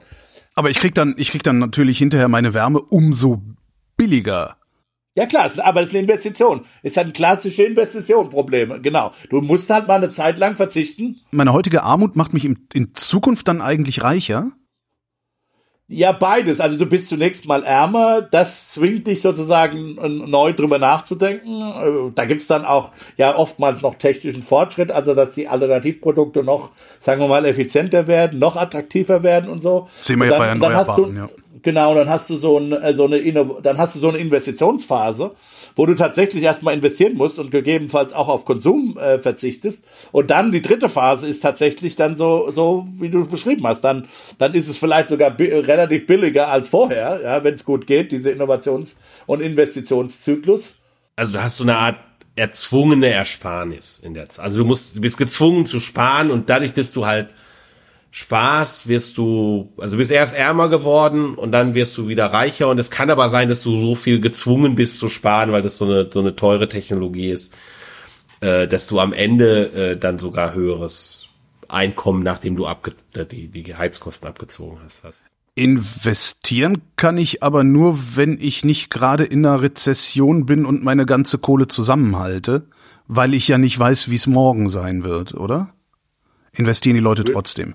Naja, also die Haushalte du jetzt. Willst, du willst natürlich eine gewisse Sicherheit haben, das ist schon klar. Du willst natürlich wissen, dass jetzt, äh, keine Ahnung, dass die Wärmepumpe, äh, dass äh, das Ding ist, dass jetzt vielleicht nicht für die aller ewige Zukunft, aber jetzt äh, die nächsten 20 Jahre irgendwie schon mal das da. Das ist das, aber das ist scheint mir ja irgendwie jetzt auf der Hand zu liegen. Oder gibt's da ernsthafte Zweifel? Ja gut, aber du hast natürlich auch den, du hast auch die Einkommensunsicherheit. Genau, sagen wir mal, die Wärmepumpe kostet 20.000 Euro. Äh, ich ich habe 20.000 Euro auf dem Sparbuch. Äh, ich bin selbstständig, bin nicht arbeitslosenversichert. Ich weiß nicht, wie es mir nächstes Jahr geht, weil wenn Rezession ist, gehen mir die Aufträge aus. Also werde ich doch einen Teufel tun, meine letzten 20.000 Euro in eine Wärmepumpe zu investieren, sondern erstmal darauf warten, äh, dass ich weiß, ob ich nächstes Jahr genug Einkommen habe, um diese 20.000 Euro für die Wärmepumpe erübrigen zu können. Ja, ja, also und, ja, natürlich, das ist so, aber da ist genau, wo du eben Wirtschaftshilfen haben willst. Ja, das ist ja von der, von der, wenn du jetzt über eine Firma nachdenkst, ist es zunächst mal ein Liquiditätsproblem. Also hat die das oder hat die das nicht? Ja, äh, ist, äh, spielt jetzt erstmal keine Rolle. In, in, in einem sagen wir, perfekten Markt muss, wird man sich das halt leihen und, und dann investieren und dann kommt es nur auf die Rendite an. Äh, wird es dann am Ende eben billiger, äh, die Wärme zu bekommen, als es nicht zu tun. Und dann würde man das eben tun. Und aber das ist natürlich klar, manche Firmen, manche Haushalte werden diese Kredite vielleicht nicht bekommen. Also klar, das ist die Aufgabe vom Staat. Und dann kommt wieder das, was der Christian ja äh, schon am Anfang gesagt hat. Es ist der Versicherungscharakter. Du willst halt, dass die Leute eben diese Angst gerade nicht haben müssen müssen, arbeitslos zu sein, damit sie eben, damit sie eben solche, da ja dann auch riskanten Projekte möglicherweise trotzdem durchführen. Wobei ich da ja glauben würde, haben wir auch schon gesagt, wir haben momentan einen so äh, angespannten Arbeitsmarkt im Sinne von viel Nachfrage, wenig Leute, die arbeiten, ähm, dass ich jetzt für die nächsten anderthalb Jahre, glaube ich, muss da niemand so richtig Angst haben, dass er gar nicht, also also jedenfalls in der breiten Breite der Bevölkerung, dass er überhaupt keine Chance hat, irgendeinen Job zu finden. Aber warum äh, lese ich dann überall diese das Rezessionsangst, wir schlittern in die Rezession? Ähm, äh, wird das gar nicht so schlimm und es klickt sich nur gut oder wird's doch schlimm? Doch, natürlich, aber das liegt eben daran, dass Rezession, jetzt mal grob gesprochen, eben aus äh, mindestens zwei groben Gründen äh, entstehen kann. Ja, Und das, was man neben Angebotsrezession und Nachfragerezession nennen kann. Die Nachfragerezession ist das, was man so klassischerweise in den letzten, das liegt halt, weiß ich gar nicht warum eigentlich, weil es halt in den letzten Jahrzehnten typischerweise sich um Nachfragerezession gehandelt hat und wir mit dieser Angebotsrezession so eigentlich nicht mehr so umgehen können, weil es, ja, das letzte Mal war das so in den 70er Jahren vielleicht wirklich so in der, in der Reihenform zumindest da.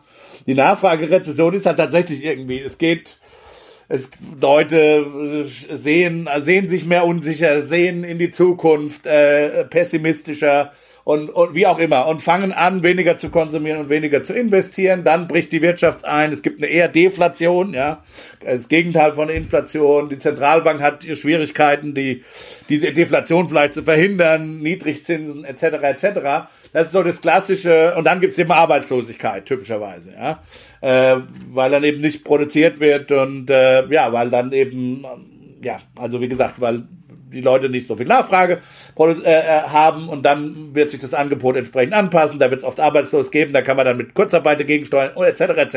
Das ist so die klassische Rezession. Sind wir an einem Punkt, wo eine Rezession tatsächlich noch so funktionieren kann? Ist der Arbeitsmarkt nicht vielleicht sogar schon dermaßen leer, dass wir eine völlig neue Art von Rezession sehen können? Das ist genau die Frage. Das ist genau, genau die Frage. Also Christian glaubt eben, äh, dass das nicht möglich ist.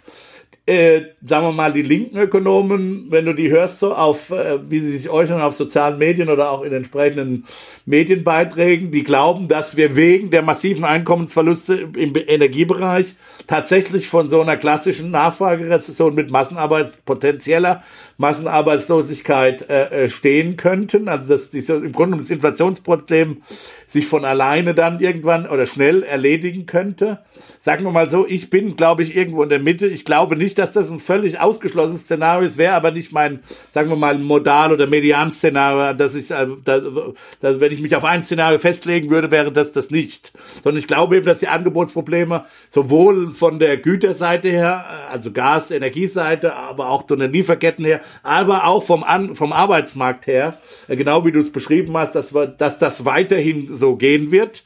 Und das wollte ich jetzt noch, äh, bevor wir dann weiterreden, eben die Theorie nochmal sagen. So eine Angebotsrezession sieht dann eben anders aus. Ja, Die sieht dann eben aus, tatsächlich, dass es, da kannst du eine Rezession haben, also im Sinne, dem Sinne, dass weniger produziert wird. Aber das heißt noch lange nicht, dass du, du kannst, je nachdem, wie du steuerst, vielleicht sogar Arbeitslosigkeit haben, ist aber weniger wahrscheinlich, wenn die Angebotsverknappung selber über den Arbeitsmarkt kommt, ja, äh, dann, äh, dann im Zweifel eher nicht.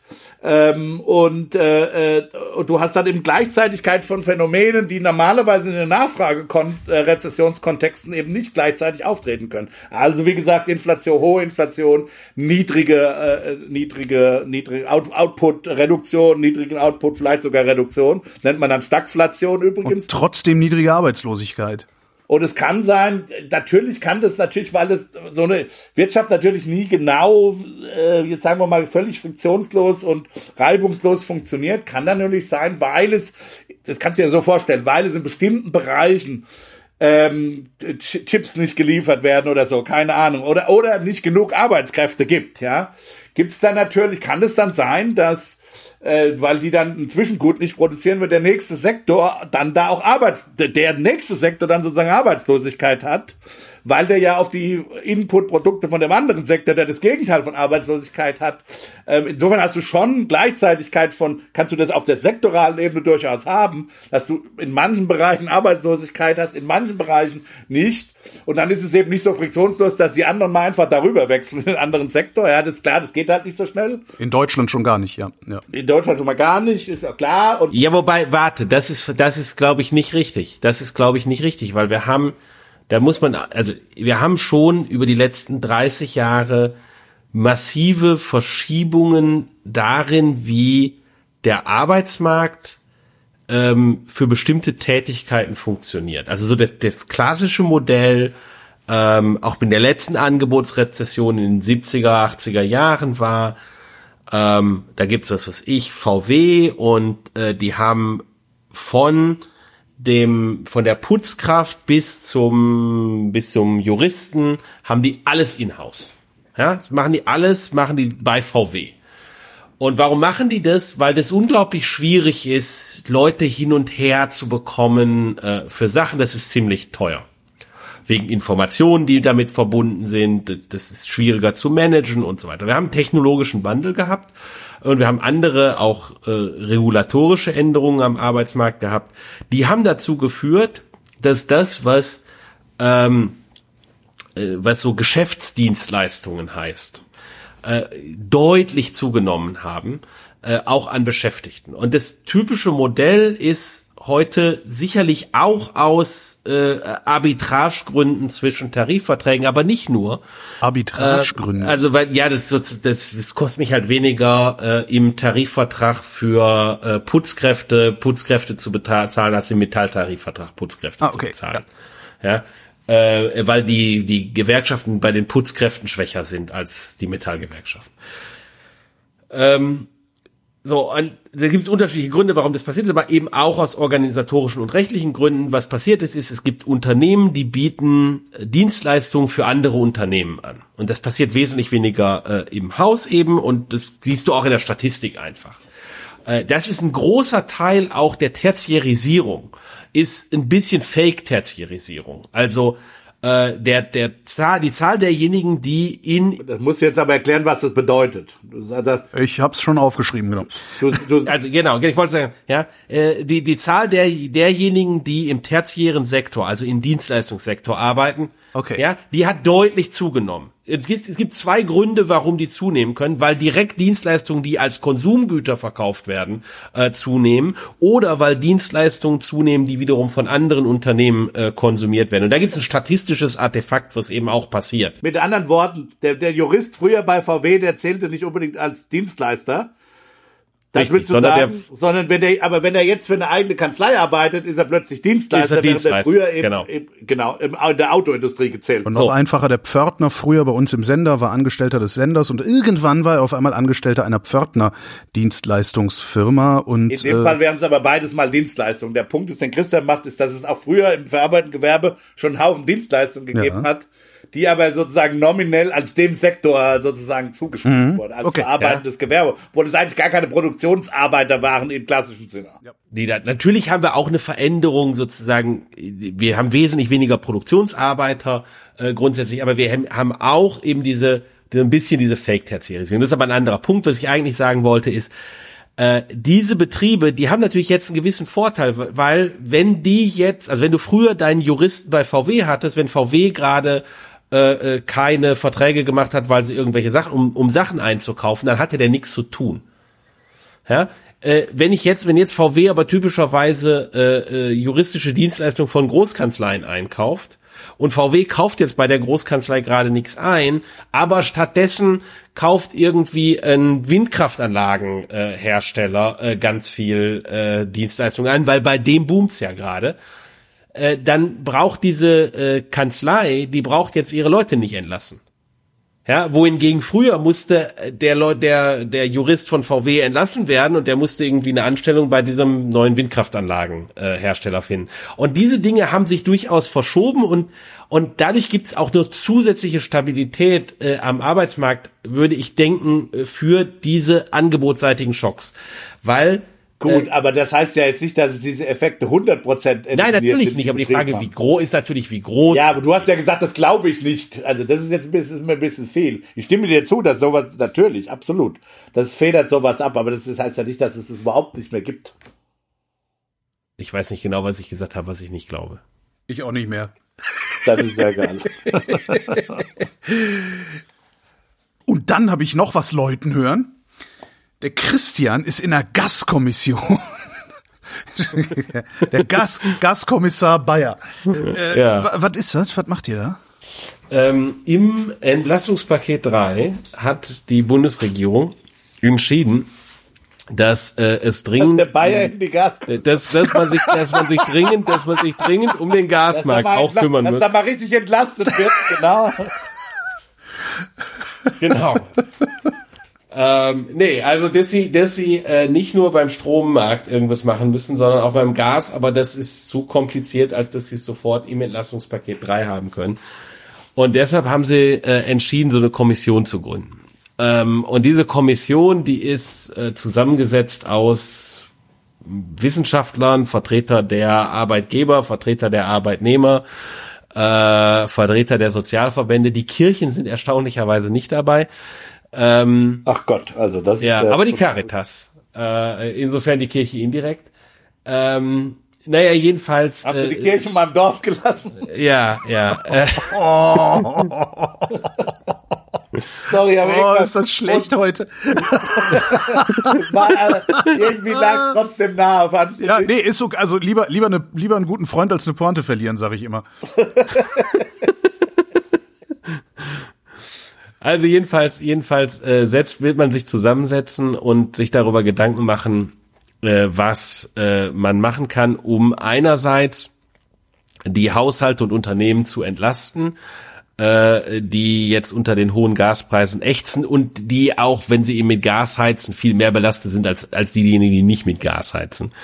Ähm, das ist die eine Seite und die andere Seite äh, ist, äh, sich darüber Gedanken zu machen, was kann denn der Haushaltssektor und der Gewerbesektor insbesondere auch beitragen, dazu Gas einzusparen, weil wenn der Haushalts- und der Gewerbesektor nichts beiträgt, dann muss äh, die Industrie noch mehr Gas sparen und äh, das ist, Also ist das, wird dann irgendwann teuer. ein explizites Mandat? Ich habe nämlich so, die, meine Befürchtung war, ganz ehrlich, meine Befürchtung war, dass es eben nur um das Erstere geht. Und, das Erstere, so muss es gehen, ist völlig klar. Sonst haben wir wirklich, dann glaube ich wirklich, dass wir am Ende sozialen Unfrieden bekommen. Und äh, das, was äh, Habeck, äh, die, die, sagen wir mal, das, äh, das Unruhegeraune, mit denen ja, die Politiker im März schon in, in diese Diskussion gegangen sind, die könnte am Ende dann sogar wahr werden. Ähm, äh, insofern vo volle Unterstützung da. Aber ist das zweite ein explizites Mandat auch? Oder interpretierst du das nur so? ich sag mal so, zumindest interpretiere ich es so. Es gibt kein genaues Mandat. Es gibt äh, den, den, äh, aber vielleicht wissen die Vorsitzenden der Kommission äh, mehr. Die Kommission tagt zum ersten Mal am kommenden Samstag, also am, äh, was ist der? 24. September. 24. Ähm, äh, von daher danach weiß ich mehr, äh, was äh, was das Mandat ist. Ich denke, es ist aber, das wird zentral werden, äh, diese beiden Dinge im Blick zu haben.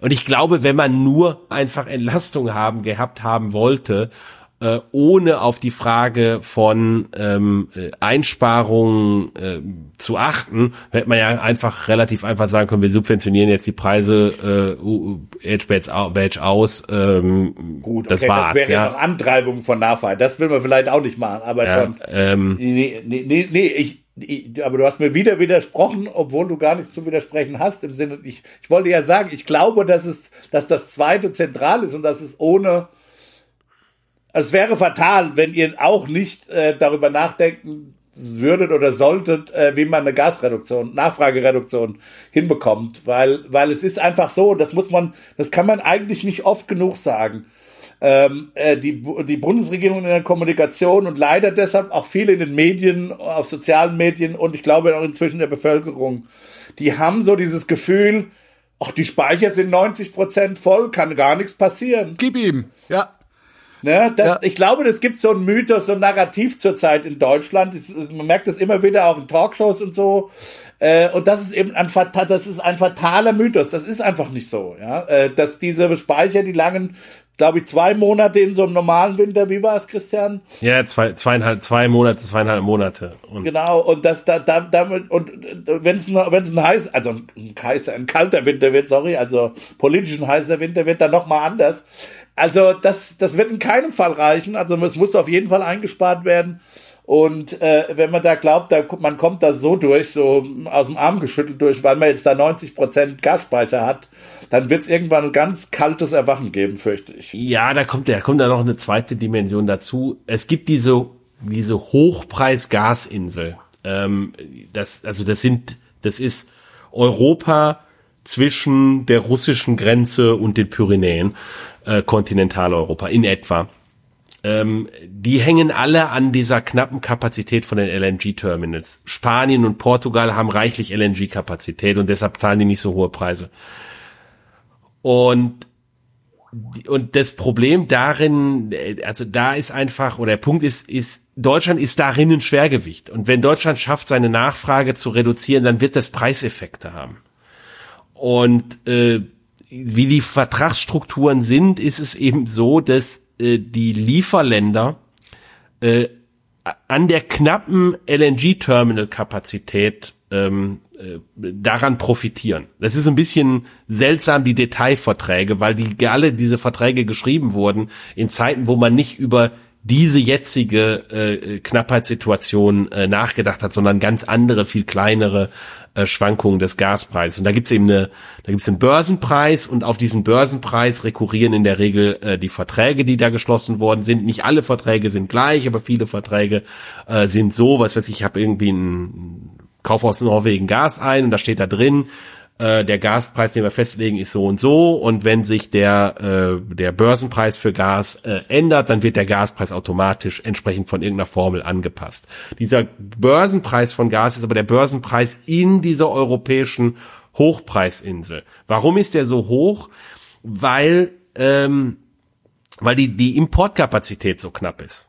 Ja, der, der Preis, der Gaspreis in Spanien ist auch dramatisch gestiegen, aber viel, viel weniger als in der Hochpreisinsel. Und dann gibt's, da gibt's eben solche komischen Effekte, wo du wirklich viel erreichen könntest, wenn in Kontinentaleuropa, äh, diesseits der Pyrenäen, äh, die äh, Gasnachfrage einfach runtergeht. Dann, dann sinkt der Gaspreis und wir überweisen weniger Geld nach Norwegen ähm, und da wäre auch, auch an der Stelle, selbst, selbst wenn wir, selbst wenn wir sozusagen physisch da durchkommen durch den Winter, äh, indem wir eben äh, den Gaspreis so hoch treiben, dass viel Industrie sagt, dazu lohnt sie nicht jetzt zu produzieren, also die, die viel Gas verbraucht, ähm, gibt es immer noch ein Interesse, dass man haben sollte, äh, die Nachfrage zu reduzieren und die Haushalte und, und das Gewerbe, die machen durchaus, also das ist wieder deine Frage von Anfang, äh, Holger, viele kleine, die machen aber auch in der Summe äh, in der Summe durchaus was aus. Ja.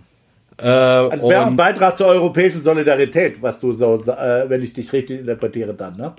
Ja, ähm, natürlich, also weil das, die, die, sagen, die, die, die problematische Situation für diesen Winter ist, ähm, dass jedes einzelne Land in Europa äh, ein zu geringes Interesse daran hat, äh, sozusagen auf seinen eigenen Nutzenkosten äh, die Nachfrage in dem Haushalts- und Gewerbesektor zu reduzieren. Weil einfach das politisch nicht besonders angenehm ist und ein Teil des Gewinnes, den du, den du bekommst, andere bekommen. Den bekommen andere. Wenn wir weniger Gas verbrauchen, dann haben halt die Belgier und die Franzosen und die Italiener billigeres Gas zur Verfügung. Die haben mehr Gas zur Verfügung. Und ähm, das, was wir gesehen haben bei den Tankrabatten, da ist meine große Sorge, dass wir Ähnliches jetzt in den Winter reingehend äh, beim Gas sehen, beim, beim Haushaltsheizgas, äh, dass wir da natürlich entsprechende Subventionierungen in ganz vielen Ländern in der Europäischen Union bekommen. Wir sehen das auch in anderen Bereichen, also zum Beispiel beim, beim Strom, ja, also äh, wenn wir nicht auf nicht auf die die französischen AKWs im Winter vielleicht zugreifen oder die anderen, dann wäre die Diskussion noch mal um unsere eigenen Stromkapazitäten eine ganz andere. Äh, und das, diese Diskussion haben wir in, in ganz vielen Ländern, dass sie sagen, ja, wir könnten jetzt auch und eigentlich, warum sollten wir jetzt äh, irgendwie hier so einen alten äh, Kohlemeiler wieder anschmeißen, der stinkt und so. Ähm, na, ähm, der, der, der Unterschied, äh, also Sprit und Strom sind ja nicht wirklich knapp. Gas ist aber knapp und das wird doch früher oder später auch der Letzte begriffen haben, dass du den Gaspreis nicht beliebig senken und damit den Verbrauch beliebig hochtreiben kannst, weil am Ende im Februar einfach nichts mehr da sein wird. Dieses Szenario gibt es. Äh, es ist aber nicht ganz klar, ob das, und das Szenario ist nicht ganz klar, ob das passiert. Ja, also was halt auch sein kann, ist einfach, dass der Gaspreis für die Industrie entsprechend durch die Decke geht. So. Und äh, dann sagst du dir halt, was weiß ich, ne, ich bin, stell dir vor, ich bin Luxemburg, ich bin Luxemburg. Ob ich jetzt meinen Haushalten das Gas subventioniere oder nicht, das ändert an dem gesamten restlichen Menge äh, an Gas in der Europäischen Union. Also so viel können die Luxemburger gar nicht heizen, mhm. bis das eine substanzielle Auswirkung hat. Und, äh, und, und das heißt, die vielen kleinen Ländern haben da nicht so ein großes Interesse. Die großen Länder, da ist, und da Deutschland ist natürlich da ein entsprechendes Schwergewicht, ähm, äh, die sollten das sehen, äh, dass sie, dass sie Auswirkungen haben, aber die müssen natürlich die restliche Europäische Union dann auch überzeugen. Und deshalb muss man auch, auch da, deshalb pressiert ist da äh, dass man jetzt zügig da einfach in die Pötte kommen muss und klar signalisieren, wir machen das auch im Haushaltssektor. Aber dann haben wir auch ein gutes Argument auf der europäischen Ebene zu sagen, hört mal zu, ihr macht jetzt aber nicht den Mist äh, vom Tankrabatt, ähm, äh, auch noch mal irgendwie äh, beim Gaspreisdeckel, Gas, äh, ja. und aber die, die Diskussion, die Diskussion läuft, die Diskussion läuft. In Frankreich haben wir die, in in in in, in Frankreich Italien ist genau das passiert. Frankreich, äh, Frankreich hat überhaupt noch, äh, wenn ich es richtig sehe, hatte ganz wenig Gas eingespart und die fangen jetzt erst so langsam an, überhaupt über Gaspreis, äh, äh Gasnachfrage, äh, Eindämmung nachzudenken. Und in Zukunft zu dem, was du ja sagst, gibt ja noch einen anderen Effekt, nämlich den, dass du innerhalb Deutschlands ja auch im Grunde genommen gesetzlich immer noch Gruppen hast, die im Grunde genommen fein raus sind. Das sind die ha Haushalte. Die Haushalte werden nicht rationiert. Das ist der Punkt, Holger.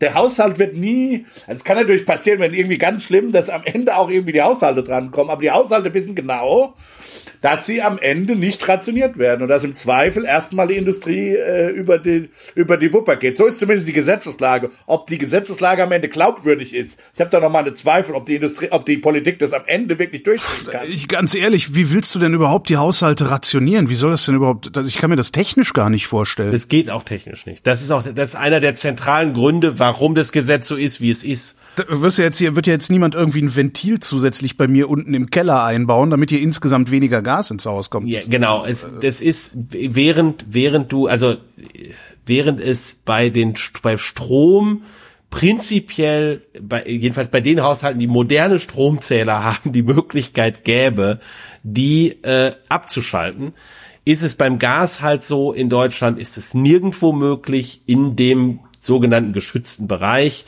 äh, das Gas abzustellen einfach. Das, das geht nicht. Du kannst nur so einen ganzen Straßenzug äh, abstellen, quasi so den, den Hauptschalter irgendwo, ja? ja. Gut, das könntest du ja theoretisch machen, aber die, aber es ist einfach verboten, es geht nicht. Es wird Ja, aber dann ist weil, weil, weil dann ist halt auch die Gasheizung kaputt. Also im Sinne von, im Sinne von, wenn du die halt einfach, wenn du die sozusagen Not ausschaltest, dann muss hinterher jemand vorbeikommen, um die wieder einzuschalten. Du kannst nicht eine Gasheizung mal eben so das Gas abdrehen der Punkt ist, ich, wir, der Punkt ist, wir wollen ja alle nicht in diese Situation gelangen. Darum geht's ja. Ja, aber die, das ist trotzdem eine Diskussion, die ja öffentlich geführt wird, den ganzen. Ja, ja, aber der Punkt ist trotz, trotzdem so, dass der Haushaltssektor aus juristischen, technischen Gründen weiß, dass er im Zweifel vielleicht einen Haufen Geld bezahlen muss, aber im Zweifel eben kein Gas abgestellt bekommt. Und damit hat er ein anderes Drohpotenzial gegenüber dem, ähm, dem Industriesektor. Und das ist, was politisch aber gelöst werden muss. Das ist doch der Punkt. Ja, das sind noch viel mehr äh, juristische Details auch, die da drin sitzen, ähm, äh, dass du so Situationen hast wie je nachdem auch ökonomisch dein, natürlich. Ja, die, genau, genau, die die ökonomische Wirkung haben und eine ganz problematische, die aber juristisch problematisch sind äh, äh, und auch sozusagen spannend in der Diskussion zwischen Juristen äh, und Ökonomen. Also so ein, ein Problem ist, dass du diese Grundversorgertarife hast. Und die Grundversorgertarife sind so reguliert, dass die Grundversorger äh, dir letztlich das Gas in etwa zu ihren Einkaufskosten weitergeben müssen. So, und das führt dazu, dass äh, ich habe jetzt gestern noch, weil wir darüber diskutiert hatten, wie das jetzt aussieht und wie groß die Probleme sind, äh, die sich die, also die, die schwierig, die ökonomischen Schwierigkeiten sind, die sich da ergeben, das mir das angeguckt.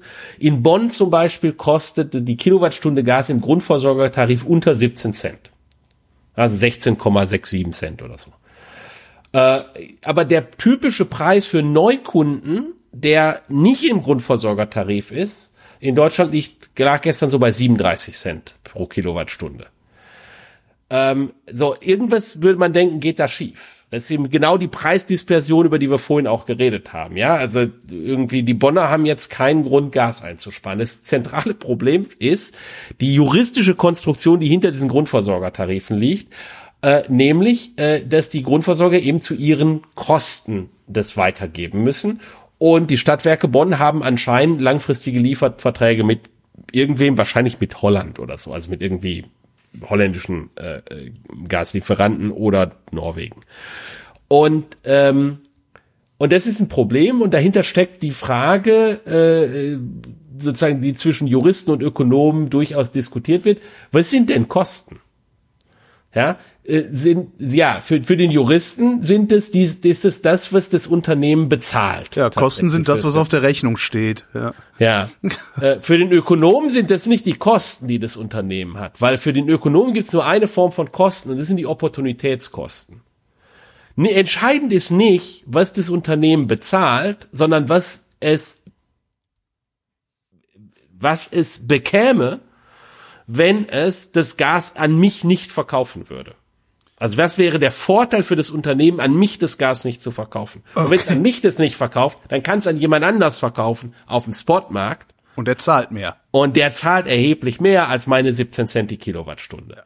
So, und das heißt, das sind tatsächlich für die Stadtwerke Bonn äh, die entsprechenden Kosten. Und also ist die, sind die Stadtwerke Bonn aus ökonomischer Sicht gezwungen, unterhalb von ihren Kosten das Gas zu verkaufen. Heißt nicht, dass sie bilanziell einen Verlust machen, aber ökonomisch machen sie einen Verlust, nämlich einen entgangenen Gewinn. Ja, war eine gesellschaftlich und gesellschaftlich und gesellschaftlich ist das ein, ist, ist das ein Problem, weil natürlich dieser Spotmarktpreis on the margin, also ne, ah, die letzte Einheit, ja. Ja, äh, genau den Wert dieses eingesparten Gases äh, äh, darstellt und nicht meinen Vertragspreis, äh, den ich habe. Ja, und das ist, das ist eine, das ist schwierig und das wird eine Spannung sein, weil natürlich den Leuten, die im Grundversorgertarif in Bonn sind, zu sagen, ja super, was wir eigentlich machen müssten, ist, äh, äh, um durch diese Gaskrise zu kommen, mit den viel zu hohen Gaspreisen, ist eure Gaspreise zu erhöhen. Das ist, äh, das wird äh, eine spannende Frage, wie man das, wie man das übereinander kriegt. Das ist möglich. Ja, es ist möglich, den Leuten zu sagen, ihr müsst jetzt marginal für die letzte Kilowattstunde Gas müsst ihr viel mehr zahlen, aber ihr müsst insgesamt nicht mehr zahlen. Das ist durchaus, das kann man durchaus so konstruieren, dass das geht, indem eben die Stadtwerke Bonn gezwungen werden, mir nicht, äh, äh dass die einzelne Kilowattstunde billig zu verkaufen, äh, sondern die letzte Kilowattstunde oder jede einzelne Kilowattstunde, die ich beziehe, wird sehr teuer, aber die Stadtwerke Bonn müssen mir einfach, weil ich ja eben im Grundversorgertarif bin, äh, müssen die mir äh, quasi einen negativen Grundpreis zahlen. Also es ist eine andere Konstruktion, wie ich das machen kann. Ich glaube, da haben wir auch schon mal drüber ja, geredet. Ja, ja was halten wir denn eigentlich, also mein, mein, mein kryptokommunistisches Herz findet das natürlich ganz toll, aber was halten wir denn eigentlich von den äh, Verstaatlichungen, die hier gerade die Gasbuden? Das haben wir ja schon länger gesagt, dass das, äh, das ist aber, der, der Punkt ist, aber das ist eben ein anderes Problem. Wir haben ja schon das letzte Mal oder auch schon mehrmals immer gesagt, alte Tinbergen-Regel, du hast verschiedene Probleme, ja, also wie gesagt, äh, um es nochmal zu wiederholen, du willst einerseits eine Gasnachfrage reduzieren, du willst andererseits ähm, dafür sorgen, dass äh, physisch diese Gasversorger nicht untergehen. Juristisch ist eine andere Sache, aber physisch, die sollen immer weiter liefern. Klar, du willst nicht irgendwie äh, Leute äh, zerstören oder Infrastruktur zerstören, die sich eben mit Gasweiterleitung beschäftigt. Ja, das wäre durch absurd äh, und du hast Verteilungsprobleme. Das sind so die drei, äh, die drei äh, äh, ähm, Probleme. Und eine Kritik an der Gasumlage war ja, dass man da so verschiedene Sachen mit und dann mit der Mehrwertsteuersenkung, die dann noch kam auf Gas, dass man da so verschiedene Sachen, die sich zum Teil konterkarieren, alles in eine in diese Maßnahmen reinstopfen wollte. Und deswegen haben wir genommen ja schon länger gesagt, eine, eine viel cleanere Lösung wäre tatsächlich gewesen, zu sagen, äh, dass äh, die, die, das, was der Christian jetzt da geschildert hat, also die, die einerseits hohen Preise, aber dann Entschädigung äh, äh, äh, an, die, an die Kunden, die eben einen höheren Preis äh, jetzt äh, bezahlen müssen. Wie gesagt, die hatten ja einen wirtschaftlichen Wert mit den Niedrigpreis, langfristigen Niedrigpreisverträgen. Die müssen entschädigt werden und zwar aus der Kasse oder aus dem Topf der Gasbetreiber selber das hat nämlich auch den Effekt, dass dann erstmal die Eigenkapitalbesitzer von diesen Unternehmen, die haben sich halt verspekuliert, ja, und die müssen jetzt bluten. Äh, es ist halt nun mal so in der Marktwirtschaft, dass Leute, die Eigenkapital haben, äh, im Grunde genommen als letztes bedient werden. Und, äh, äh, und, und deswegen wird das halt umgekehrt, wenn es was zu zahlen gibt, erstmal als erstes aufgebraucht, ja, so. Gut, und ähm, äh, das hätte man machen müssen. Und dann, an dem Moment, wo die, das Eigenkapital dann weg ist und die Firmen dann im Prinzip Insolvenz, äh, äh, also dann verschwinden müssten und Insolvenz anmelden müssten, dann kommt der Staat rein und, und, und schießt und sozusagen verstaatlicht die, indem man ein neues Eigenkapital dazu schießt. Von mir ist auch Fremdkapital über Kredite, wie man das dann macht, das ist nochmal eine andere Sache. Nee, geht ja nicht wegen Schuldenbremse. Äh, ja, nee, nee, Ja, ja. Ich ätz nur rum, Ja, alles gut, alles gut. Lass dich nicht von mir ablenken, Rudi. Wenn es Eigenkapital ist, dürfte die Schuldenbremse übrigens nicht gelten, weil das ist ja ein Vermögenserwerb. Stimmt. Dann, dann hast, aber da, da hast du aber dabei, das hat, da hat bei wettbewerbsrechtliche und beihilferechtliche und so EU, das sind also, das sind, das ist nicht jetzt, der Unterschied ist nicht Larifari, ich will das jetzt nicht kleinreden, sondern das hat auch juristische, enorm juristische, äh, ist das tricky. Ähm, aber wenn man jetzt mal davon abstrahiert, äh, dann ist es eben tatsächlich die Aufgabe des Staates, weil du ja tatsächlich eben nicht wollen kannst, dass jetzt in dieser Krise hat jedes einzelne dieser Gasunternehmen, zumindest ab einer bestimmten Größe, natürlich eine systemische, eine systemische Relevanz und dann willst du als Staat natürlich dafür sorgen, dass die erstmal weitergehen können. Aber eben nicht, äh, nicht weitergehen können, indem sie eben weiterhin die Dividenden an die Alteigner zahlen, ja, oder oder super tolle Boni an die an die Manager. Klar, vielleicht brauchst du ein paar Boni weiter, die, damit die Manager nicht ganz weggehen. Ja, aber die haben ja, die haben ja vorher auch schon ihren Job nicht ordentlich gemacht. Also von daher. Ja, whatever. Aber du musst halt gerade das Minimum tun, dass das Ding physisch weiterläuft. Das willst du. Aber, aber alles andere nicht. Ja. Und, und, und deswegen willst du natürlich, genau das willst du tun, verstaatlichen. Und dann auch in Staatsbesitz behalten? Weil ich meine, dieses, das, also das Argument, das, das zu privatisieren und dann, dann Boni zu zahlen und sowas, das ist ja immer, dafür, anders kriegen wir hier nicht die Besten der Besten der Besten, Sir. Äh, ich habe nicht das Gefühl, dass das deutsche Management aus den Besten der Besten der Besten besteht, ehrlich gesagt, dieser Tage. Das ist jetzt vielleicht ein anderes Problem. Ich meine, Grund, da bin, in der der langen Mikro. Frist bin ich dann, da ist mein ordoliberaler Impuls dann doch so, dass ich sagen würde, der Staat soll die Regeln machen, aber selber nicht mitspielen, ja. Damit habe ich doch wieder das Problem, dass ich, dass ich die, die Verluste sozialisiere und die Gewinne privatisiere. Oder hat da der Ordoliberalismus oder der Staat, der, der ordoliberale Staat an dem Punkt versagt? Äh, Damit habe ich auch meine Probleme, aber, aber als Minimum wollen wir doch erstmal wir machen ja noch nicht mal so, dass die Alteigentümer wirklich verlieren. Ja. Also zum Teil jetzt schon, äh, aber das ist ja mal als allererstes, dass erstmal die in der Haftung sind, ja. Ja, das passiert nicht. d- Das wäre mir mal, das wäre mir mal viel lieber, dass das als erstes mal gemacht wird, die Boni gekürzt werden und so weiter, dass, dass das alles mal gemacht wird. So. kann das bei der Gaskommission rauskommen, Christian? Das glaube ich, das glaube ich nicht so richtig das Mandat. Es geht sicherlich darum, sich zu überlegen, was passiert in dem Gas- und Wärmemarkt, aber ähm, äh, ich glaube, das geht eher in die Richtung, was machen wir als Entlastung für die Haushalte, wo machen wir Anreize zum Einsparen, wie können wir das, wie können wir sicher durch den Winter kommen. Ähm, ich kann mir nicht vorstellen, dass, dass das irgendwie darauf hinausläuft, einen Vorschlag zu entwickeln, wie wir den gesamten äh, äh, Gasmarkt verstaatlichen können. Wenngleich natürlich schon jetzt der Staat äh, oder unterschiedliche staatliche Ebenen äh, in der Summe ganz große Spieler äh, in dem Gasmarkt sind, weil natürlich über die Stadtwerke äh, da die Kommunen massiv äh, massiv drin hängen.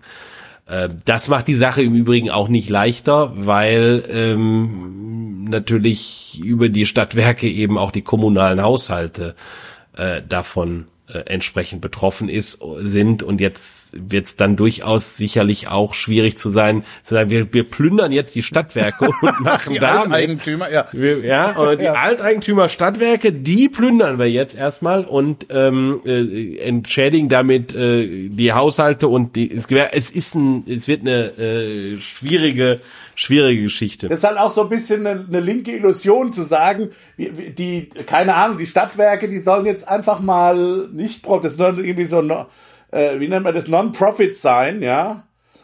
Ähm, aber ja, wenn das so ist, klar, das ist einerseits schön, ja, da können die dann die Preise billig halten. Auf der anderen Seite ist es halt aber auch so, dass die dann nichts an den Stadtsäckel, an den Stadtkämmerer überweisen können, wo keine Profits da sind. Verstehst du? Also ja, das denn, ist- und dann, dann das machen ist- die halt andere Sachen, das wie wir das kennen von den Sparkassen. Hätte, Genau. hätte das alles nicht zu einer Risikoanalyse gehören müssen, schon vor langer, langer Zeit, dass, dass, dass, wir uns überhaupt nicht in solche Situationen manövrieren können? Da sind wir jetzt an dem Punkt, haben wir, wir haben uns viel zu sehr darauf verlassen, und das ist der Managementfehler, den ich meinte, wir haben uns viel zu sehr darauf verlassen, dass es immer so weitergeht, das Spiel, oder? Ja, Bundesregierung meinst du jetzt oder als, Unternehmen? als Unternehmen, als Bundesregierung, als Bevölkerung, eigentlich als alle, weil diese Risikoanalyse, die hätte man ja auch mal ruhig einfordern können. Man hätte ja durchaus sagen können, pass mal auf, Unipa, äh, ihr sagt jetzt mal, was passiert jetzt eigentlich, wenn morgen kein Gas mehr fließt? Wer zahlt das dann?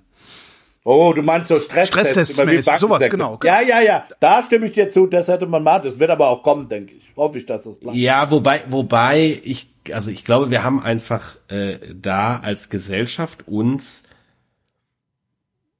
in eine Ecke manövriert, die schwierig ist, äh, äh, aber aus der man eben auch ganz schwer rauskam, wenn man vernünftig ist. Also und zwar, äh, äh also ist klar, wir Klimawandel und äh, wollen äh, den Übergang zu CO2-neutraler Wirtschaft und so weiter. Aber wir haben, man muss sich eben über die Größenordnungen dort auch Gedanken machen. Ja, wir haben ungefähr rund fünf, äh, rund drei Pentawatt äh, Energieverbrauch in Deutschland.